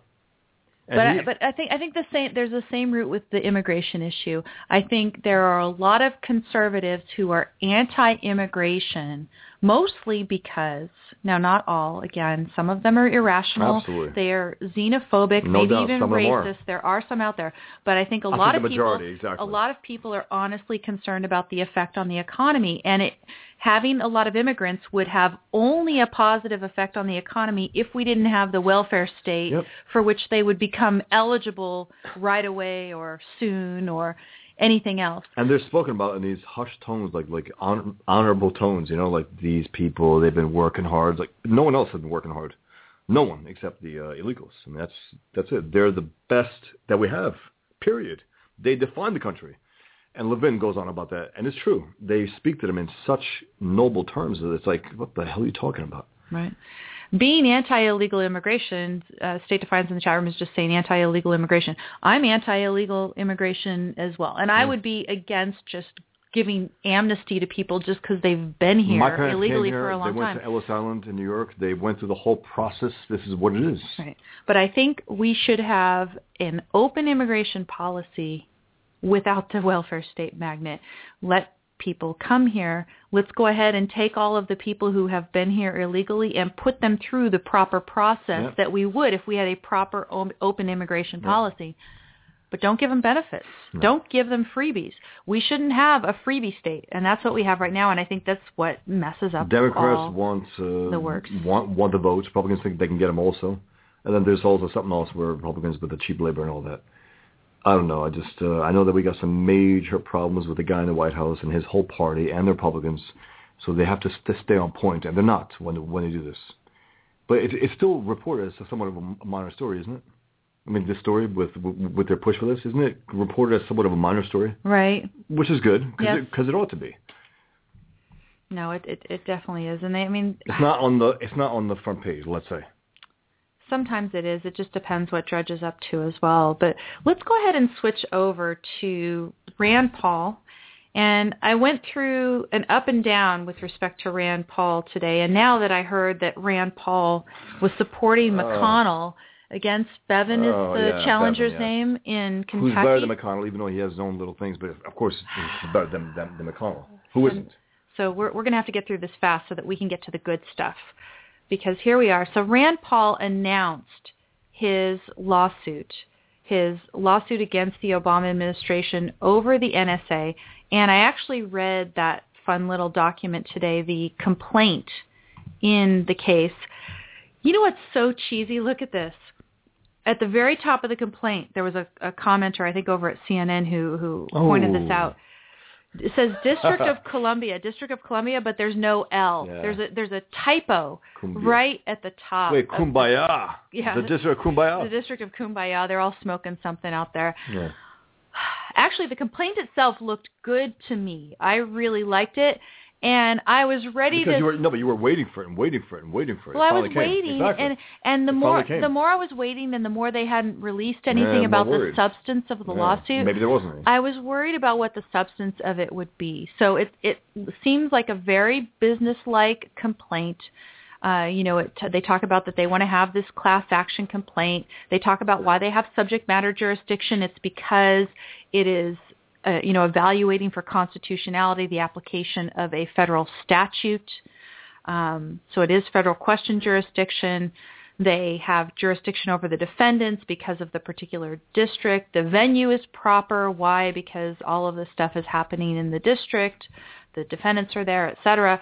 Uh, they talk about who the plaintiffs are. It's all of us here in the United States. They talk hey. about what? I'm sorry, just get to the. I'm joking. No, no, no. I mean, they go, they go, they go through all the normal joking. stuff. How many, you know, how many pages? Who, who are the defendants? It's only eighteen pages, okay, which is actually okay. not too bad, not and bad, it's big old bad. double spaced, and everything's clearly numbered.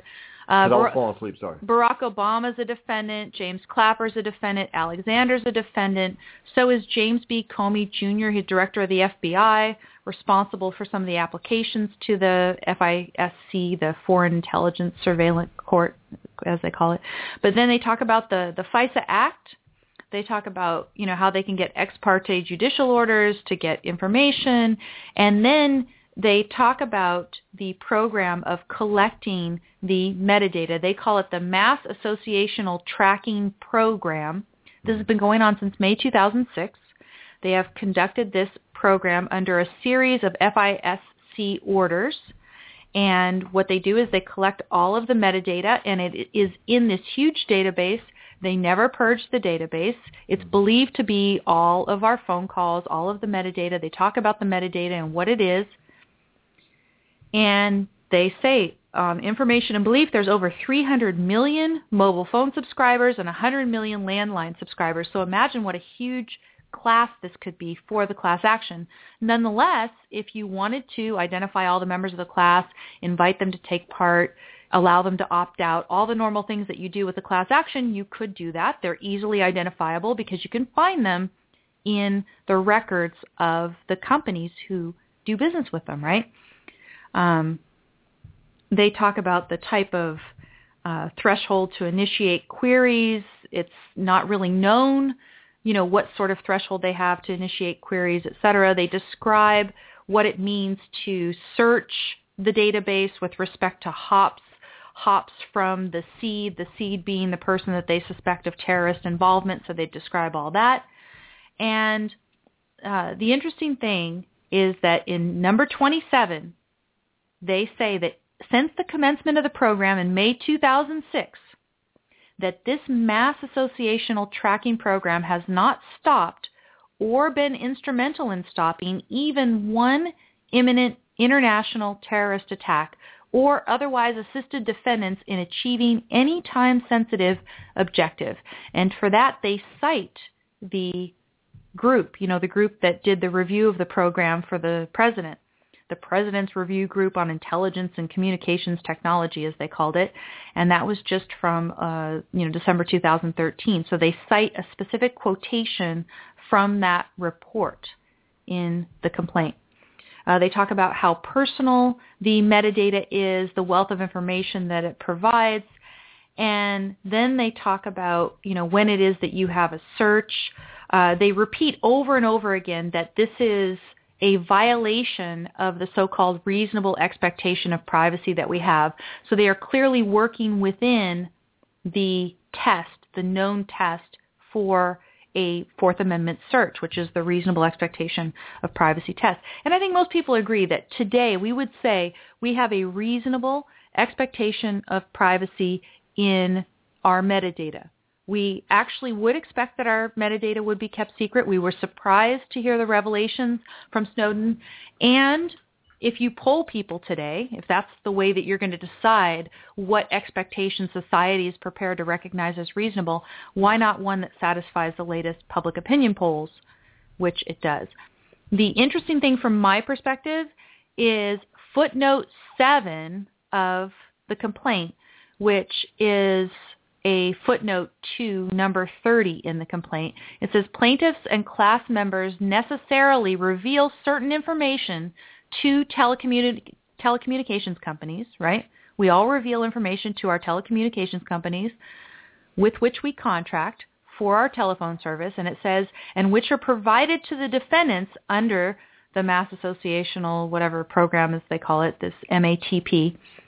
And providing this information, says the complaint, does not reflect a willingness or expectation that they are surrendering the privacy of the information, but simply reflects a necessary accommodation to modern life, end quote.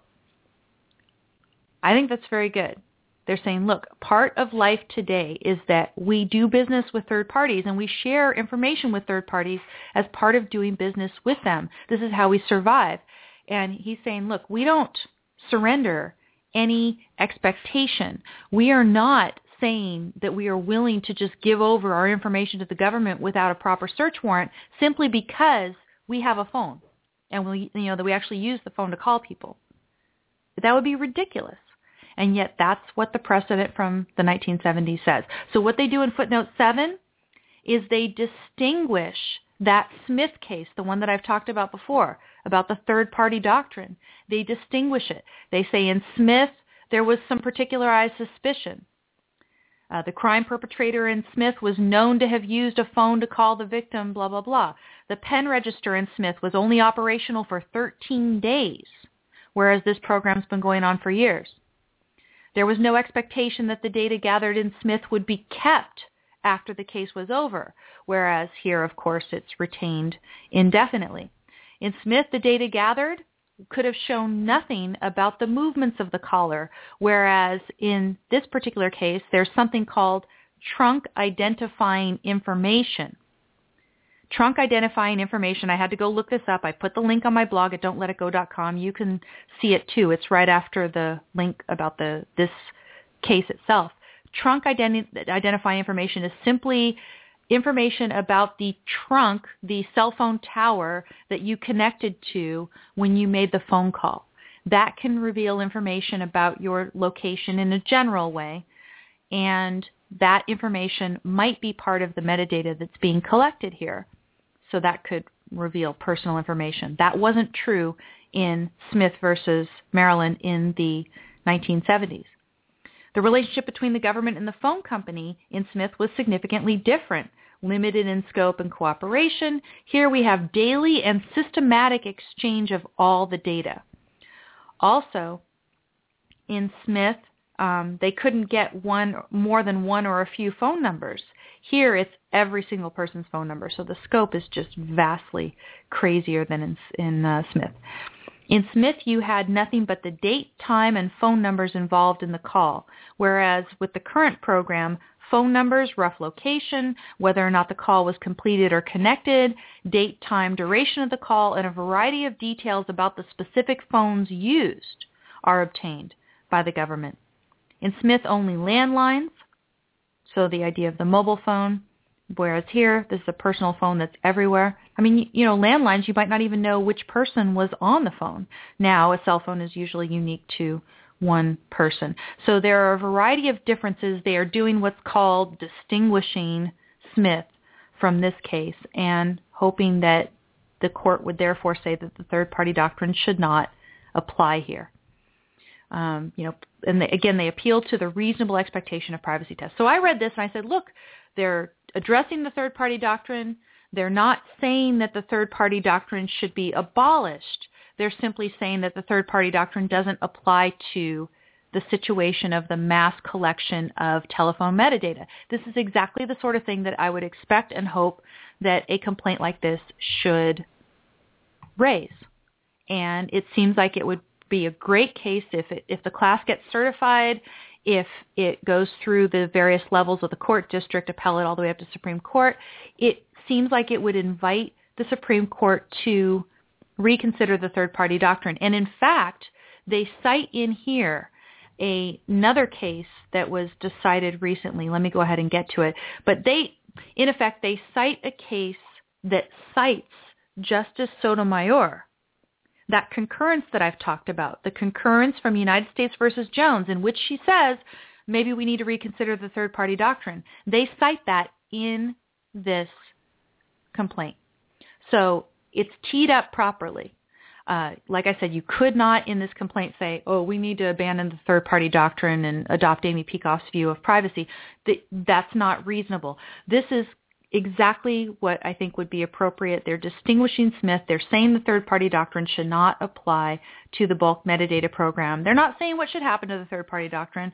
They're just saying whatever you think about the third-party doctrine, this case should not come under it.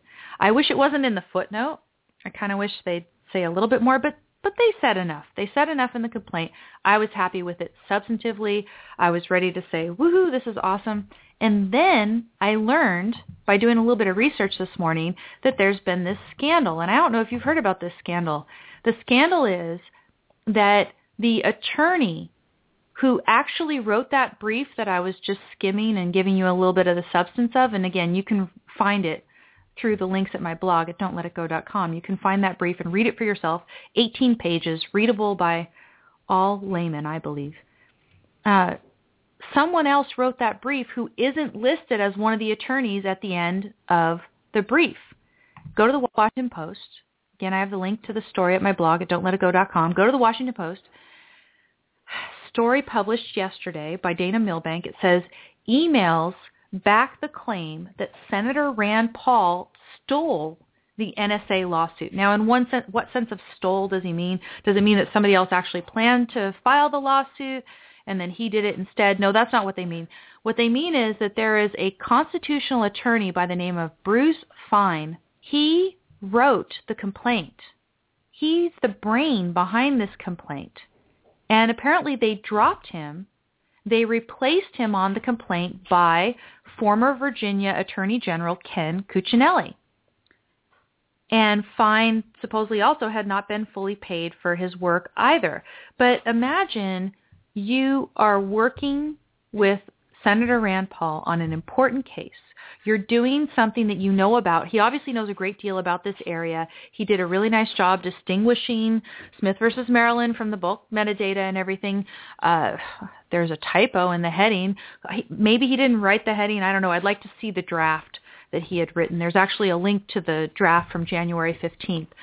But apparently they took this, they edited it, and then they sent it in. But it's very similar to the exact thing that Bruce Fein had written. Now, now one thing, when you say the name, Dana Milbank, mm-hmm. uh, Levin calls him David Dana Milbankrupt. Uh, two people in the chat room, Ed and Elliot, say that, no, there's no scandal. The story of David Milbank is false, and Elliot says it was debunked. If so, so if so, I'm very happy. Absolutely. I want. I actually want to go check out this link. I think because if I click on this link here in the chat room, yeah, you know, it's a separate window. One, so one, let's also, take a look. One thing, one good thing about uh, Rand Paul also is he's willing to pick a fight with Christie, if you recall, a little while back, now with Hillary. I like that. I like that he's willing to punch him in the nose every so often. He's willing to call uh, Bill, Bill Clinton a predator because they, you know, they talk about the Republican war on women. He goes, war on women. Look at Bill Clinton. You know what I mean? Who's right. talking? L- listen to this, though, Ed. Um, you gave me this link, and I actually went there. So the link that you gave me was at Raw Story, raw story dot com, David Ferguson, published Thursday, February thirteenth, yesterday at nine fifty-three in the morning Eastern time. I assume it's nine fifty-three in the morning. What I've got is a follow-up story mm. from Washington Post yesterday, six p.m., And they actually post in this story. Go to my blog at don't let it go dot com. You can find the link to it there. They post the links to the emails, the emails that go between Doug, who is uh, Paul uh, Rand Paul's top political advisor, Doug Stafford, and Bruce Fein and or Fein's either partner or associate or whoever, uh, some woman named Maddie Fein. So you'll see the retorts back and forth, and it starts to get pretty nasty after a while, but the gist of it is that Fein, they filed it without really telling him about the date. I guess Fein could have been listed as an attorney of record on it if he had time to do certain paperwork to get on it at the appropriate time or way or whatever. They basically filed it without telling him that he's not credited on the complaint. He hasn't been paid yet, and this woman, Maddie, I guess, broke it to the press, and they're upset that she had broken it. Yep. Maybe they had intended to bring him in at a certain point, but the concern is, is that basically here's this guy. He's working with Rand Paul. He puts work in at a rate that is lower right. than his normal rate. He spent hundreds of hours, et cetera, et right. cetera, and suddenly it's Ken Cuccinelli. And apparently one of the things that they did is they planted some questions at the press conference that they knew Cuccinelli hmm. didn't have the knowledge to answer. Okay. And they got, you know, Cuccinelli and Rand Paul's people, of course, got mad about this because it makes them look bad yes. and it undermines the strength of the lawsuit. But if you have somebody who's the brain power behind your lawsuit and knows the answers to all these questions oh, yeah, and then you yeah. don't have him standing at the press conference, that's kind of bad. Yes. So anyway, Ed, go check it out. Maybe this whole entire rebuttal to it from the Washington Post isn't right, but they're publishing the emails, and I went through and I read all these back and forth, and it, I mean, it, I don't see why this reporter would have reason to lie about this. So it's to me, it's kind of depressing. They actually show a draft of the complaint that was written by Bruce Fein, et cetera. So check it out and tell me what you think. Uh, Ed asks, how did they get the emails? Fein claims the brief wasn't stolen because Fein was paid, right? And they talk about that in this follow-up report. They say that, yes, he claimed that, but nonetheless, even though there's that official statement, there's still all of these emails that went back and forth. It says, you know, he doesn't trust the Washington Compost, as Levin calls it. I don't know either, but there must be something to this. Yeah, we'll do, yeah, do check it out. If it's true, I just think it's sad because then it definitely seems political. Because yeah. who is Bruce Fein? I've never heard of him.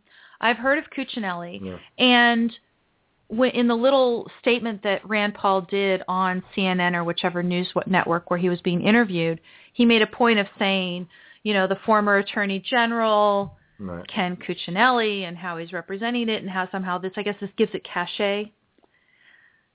If you're going, if you're going for, if you're going for cachet over substance, of course, it just makes me sad. Yeah. And you said Cuccinelli has a thing in his past that's not so good either, which well, is what Bosch. Well, I, I, well, you know, critics went after him about gay marriage and stuff. I guess he's also a supporter of uh, traditional marriage, but that's fine. That, that's not the big no, that's not. But he shunned uh, Ted Cruz. He wouldn't be anywhere near Ted Cruz while he was running for governor of Virginia. Why the hell would he do that?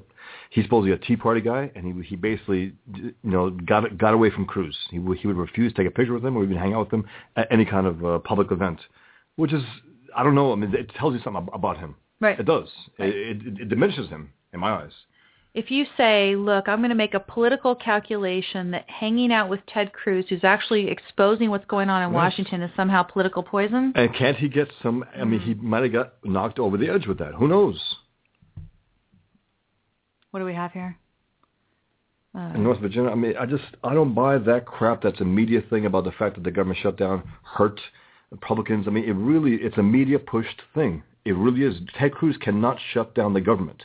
He cannot, a single senator cannot shut down the government. It has to be said again and again and again and again, clearly. People think, well, you know, that'll never happen again, McConnell. What the hell are you talking about? It has happened again and again and again under Reagan, six, seven times. Does anyone say the Republicans paid? He had two landslides back to back. It's a joke. I get pissed off people for even trying to bring that up. No, I think I think that when you don't actually stand up for what you believe in, I think that's when you pay the price. That that would be my definite take on this. Ed, Ed said the press, yeah, damn the press. stand the, the press. They were all for the hack who's in charge right now, you know, McCullough. How many so people what? actually go to the press for their news anymore? The, but, but the so profits what? of the New York Times are down. You know, I mean, right? Just because Bush did not shut down a government ever. He was a hack who wrote anything. He, you know, he didn't veto anything. So what? That's, that is scandalous, the fact that he didn't shut down a government when it was growing the way it was. Right, right. So anyway, as as far as I know, this report by the Washington Post seems to be backed up by evidence. I'm interested to see how the story develops, but as it stands right now, this is credible to me, and it's very disappointing to me because I was happy with the substance of the yeah. suit. I was actually ready to go sign up on Rand Paul's page. Oh, that's why. Okay, okay, now I'm remembering. Mm-hmm. I'm sorry, you guys, my brain farted. But um, I was going to look for Rand Paul's page. Remember I kept complaining about the page yeah. on his website yes. where you would sign up to be Nothing. part of the... And I told you, I was not filling out the form until I saw the complaint. I read the complaint. I was happy with the complaint. I went searching for the website so I could sign my name and my email on the list and be part of this class action lawsuit, whatever that means. You know, because again, I think the court has to certify the class and then they notify through the telephone companies or whatever it is that they're going to do. And then I find this. I find this and I find out that there might be a whole lot of political maneuvering in the background. They yes. might be trying to put a well-known face on this lawsuit, even though it's this guy, Bruce Fein, who did all the work. And I think that's terrible. And actually, I'm embarrassed now because I had written an email. Let's just see what happened. I mean, it's not like they were going to answer it anyway. I wrote an email to all of the attorneys who signed the brief right. and said, this is, you know, great that you brought in the third-party doctrine and you were trying to distinguish it. Maybe you'd be interested in my little take on the third-party doctrine. You know, you can't put this in a complaint today, but someday maybe they'll, ban- you know, abolish this thing. And just wishing them the best that it goes up and asking them if they would be interested in an interview. And now I see that the guy that I would probably want to interview is the guy who wrote the complaint, not well, try them. Him, then. Well, but he's not even the guy now. So well, they're, they're, I'm sure that after all this, that right. he's not going to be working for probably Rand Paul. Probably, probably all this will blow over. And the point is, is despite all this, the lawsuit has the potential to do a lot of good. The substance of the and complaint that's the is guys. there. That, that's not about Paul and the Cruz. We'll, we'll be disappointed, but as you know, it's, I mean, what was the original name for the show? It was good. The original name for? For this episode today. Oh, for this episode, yeah. I said uh, Ted Cruz inspires, then disappoints. But also, and the, I should have said... The, one, the earlier one, remember? Oh, it was oh, good. The, see, I, I had a name for the show I like that it. I didn't dare write down. Why? Why? I liked it. Why is it that Ted Cruz and Rand Paul are great and then they suck? Yes, but, that's but, perfect. But Ted Cruz doesn't ever suck. No, he doesn't He disappoints, suck. but he, does, but, no, he doesn't But sometimes Rand, Rand Paul, Paul just kind of sucks. Yeah. He's good and bad and good and bad and good and bad. And uh, again, if you're good and bad, you're bad overall. But still, if it's him or Hillary, there's no contest. You know, he's far better. I mean, in so so many ways. You know, there's a comment on the Washington Post story, and it's by someone who calls himself Rourke one eighty-three. So that's revealed. He says, why is everyone so concerned about the origin of the lawsuit instead of the nature of the lawsuit? Point well taken in the yeah. sense that regardless of the origin, if there's a scandal behind this or not, as I read the complaint, it has the potential to do a lot of good, which would be wonderful. Mm-hmm. I'd like to see what happens to it going forward. The other thing that disappointed me about Rand Paul this week was uh, something that I heard of an interview of him. Craig, who's a listener to this show, often posts a lot of good links on my blog, and sometimes I do have actual time to go and listen to. He'll he'll post very long interviews. There's an interview with Rand Paul, and it's not super long. I think it's a half hour or something, but I started watching it or listening to it, and in the beginning of it, he's at a tech conference, some sort of tech Sorry, conference. By the way, was he tired and uh, yawning? No. He, he all seems tired. He he seemed relatively animated, but okay. he was clearly pandering mm. to the particular audience. So, you know, for me, if you want to call yourself any sort of a libertarian, you should reject the idea that government should be paying for things like research. Yeah, yeah, yeah, yeah. Um, Now, there are maybe some things that government needs to do research about. I don't know what they are. You know, they're within their proper scope of government research, maybe about a particular type of weapon and how it could be, you know, whatever. But I'm talking about just sponsoring research to so-called stimulate the economy, stimulate the private sector via research money. That's, yeah. This is the kind of thing that Rand Paul was talking about with this yeah. guy. And he did not even mention the issue that perhaps funding research was not a proper purpose of government. Instead, he said, well, I would definitely prefer to spend money on research than to spend money on, and he gave one of those ridiculous uh. examples of the thing, you know, like the government does research on the blue weasel from Arkansas. I'm just making right. it up. Yeah. But, you know, it's something like that. We yeah, we we spent fifty million dollars on the blue so weasel so from might Arkansas. As well, might as well blow that money this way. Right, right. right. It's and like, we're going to blow the money anyway, so let's blow it, you know, know, on nothing. He just basically implied, like, no, yeah, no, I'd no, love to no, spend money on technological why, research, you tech conference that, people. That's why you can't trust him. Yeah. If he was consistent, he'd say, well, we shouldn't be blowing the money that that way.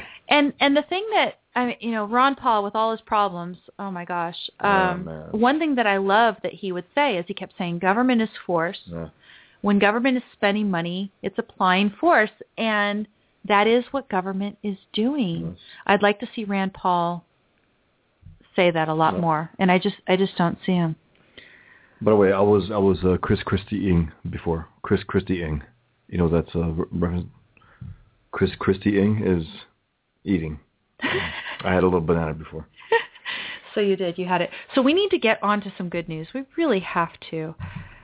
Let's find out. Let's follow that story and see what actually happens to the Rand Paul suit. But again, I think it has the potential to do some good. One story that came up earlier this week, and I wanted to talk about it on Tammy Bruce and ran out of time, was this from Justice Clarence Thomas.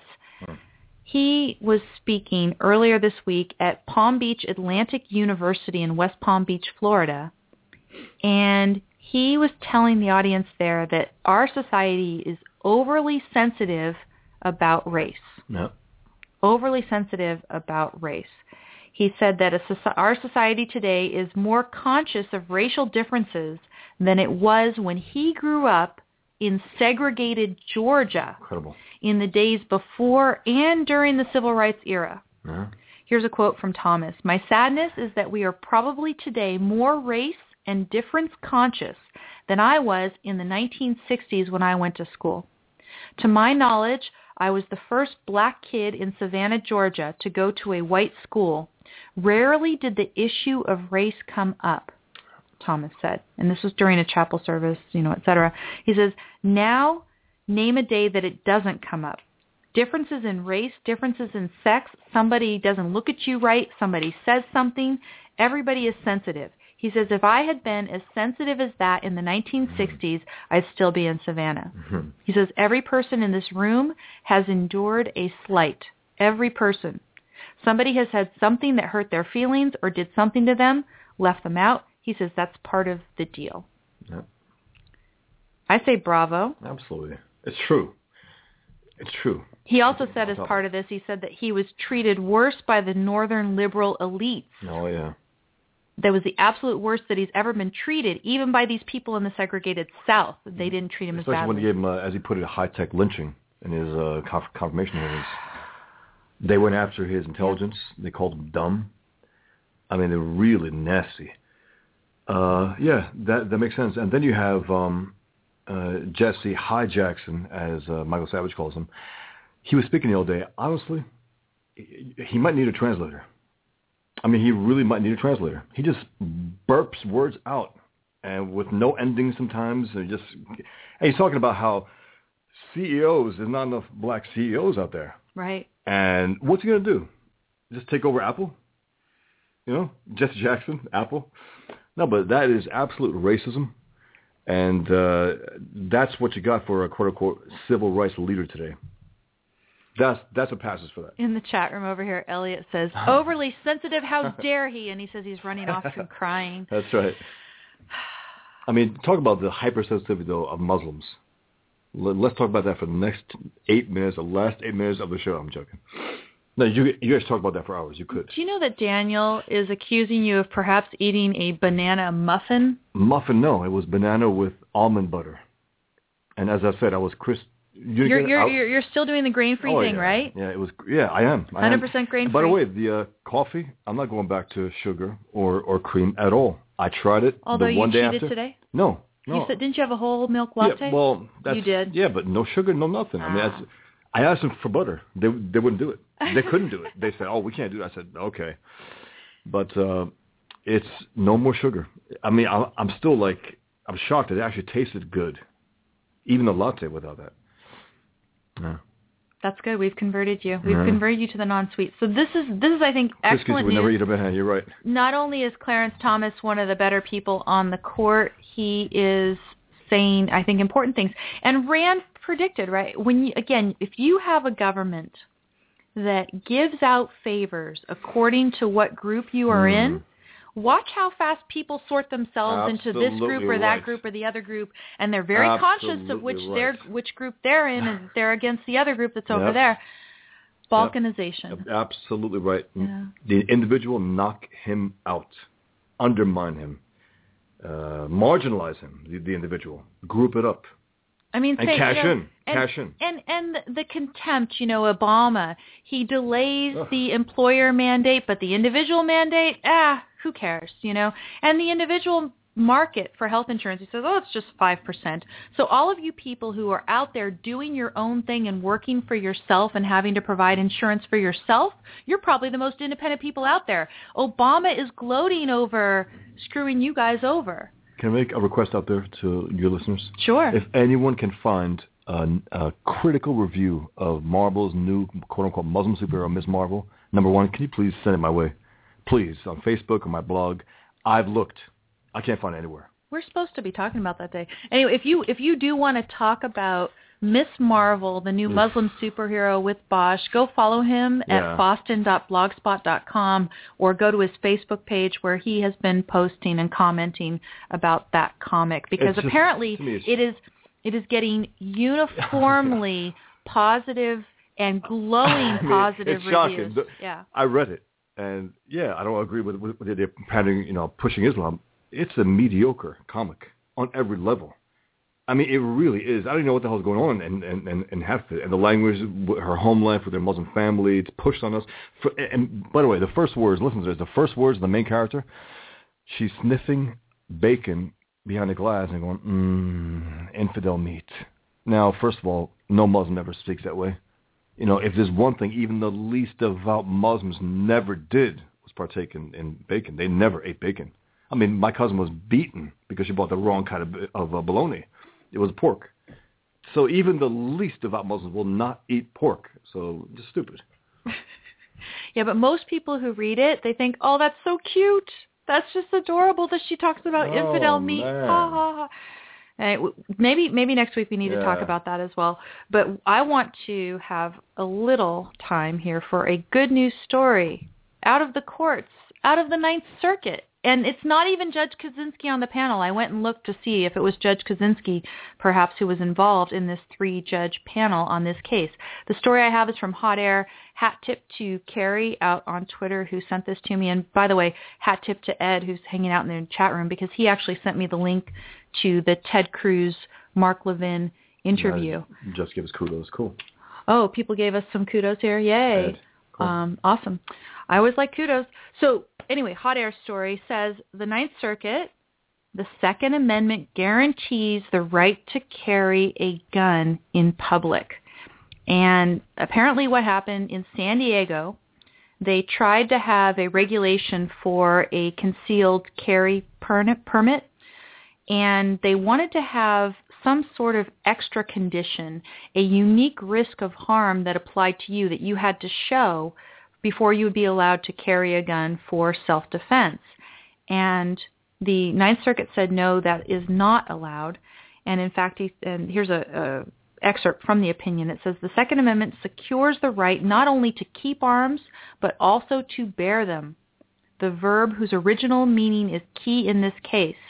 They say, saving us the trouble of pulling the eighteenth century dictionaries out ourselves, the court already has supplied the word's plain meaning, quote, at the time of the founding, as now, to bear meant to carry. And this is the Heller opinion from the Supreme Court. They say, yet not carry in the ordinary sense of conveying or transporting an object as one might carry groceries to the checkout counter or garments to the laundromat, but carry for a particular purpose, which is confrontation. This is the natural meaning of bear arms. Yep. So Second Amendment is ultimately a right of self-defense. It can't be that you can only have the weapons in your own house. You need to be able to carry them as well. And so to put an extra requirement on a provision for being able to carry, obviously you're not, you shouldn't be allowed to carry a gun if you're a convicted felon. Absolutely. Or there's, you know, the normal kind of checks for safety. But you shouldn't have to say, oh, I have a unique position with respect to my risk. There's, right. you know, there's a restraining order that I have against somebody who poses me harm or there something like that. There are peaceful Muslims, Muslims coming to get me. I mean, peaceful Muslims. Peaceful ones. Uh, so they say that you can either ban open carry or you can ban concealed carry, but you can't ban carrying entirely without completely depriving people of their right to, quote unquote, bear arms. And that's the whole point. They want to wipe out the Second Amendment without wiping out the Second Amendment. They want to go around it, undermine it. Do you know that we are almost out of time here? And I'm, I'm, I'm afraid to I see. Just, I gotta. We go have on, we have forty seconds. If if what? you would, if you like today's show, if you would like to support today's show, or support any of our shows, our future shows, go to my blog at don't let it go dot com. You can also leave comments about today's show there. We can continue the discussion about the topics. And now, thanks to our sponsor, Audible, you can also support the show and get a free trial at Audible by going to audibletrial.com forward slash Amy Peikoff. That's A M Y P E I K O F F. Thanks, everyone. Have a good weekend and happy Valentine's Day. Take care.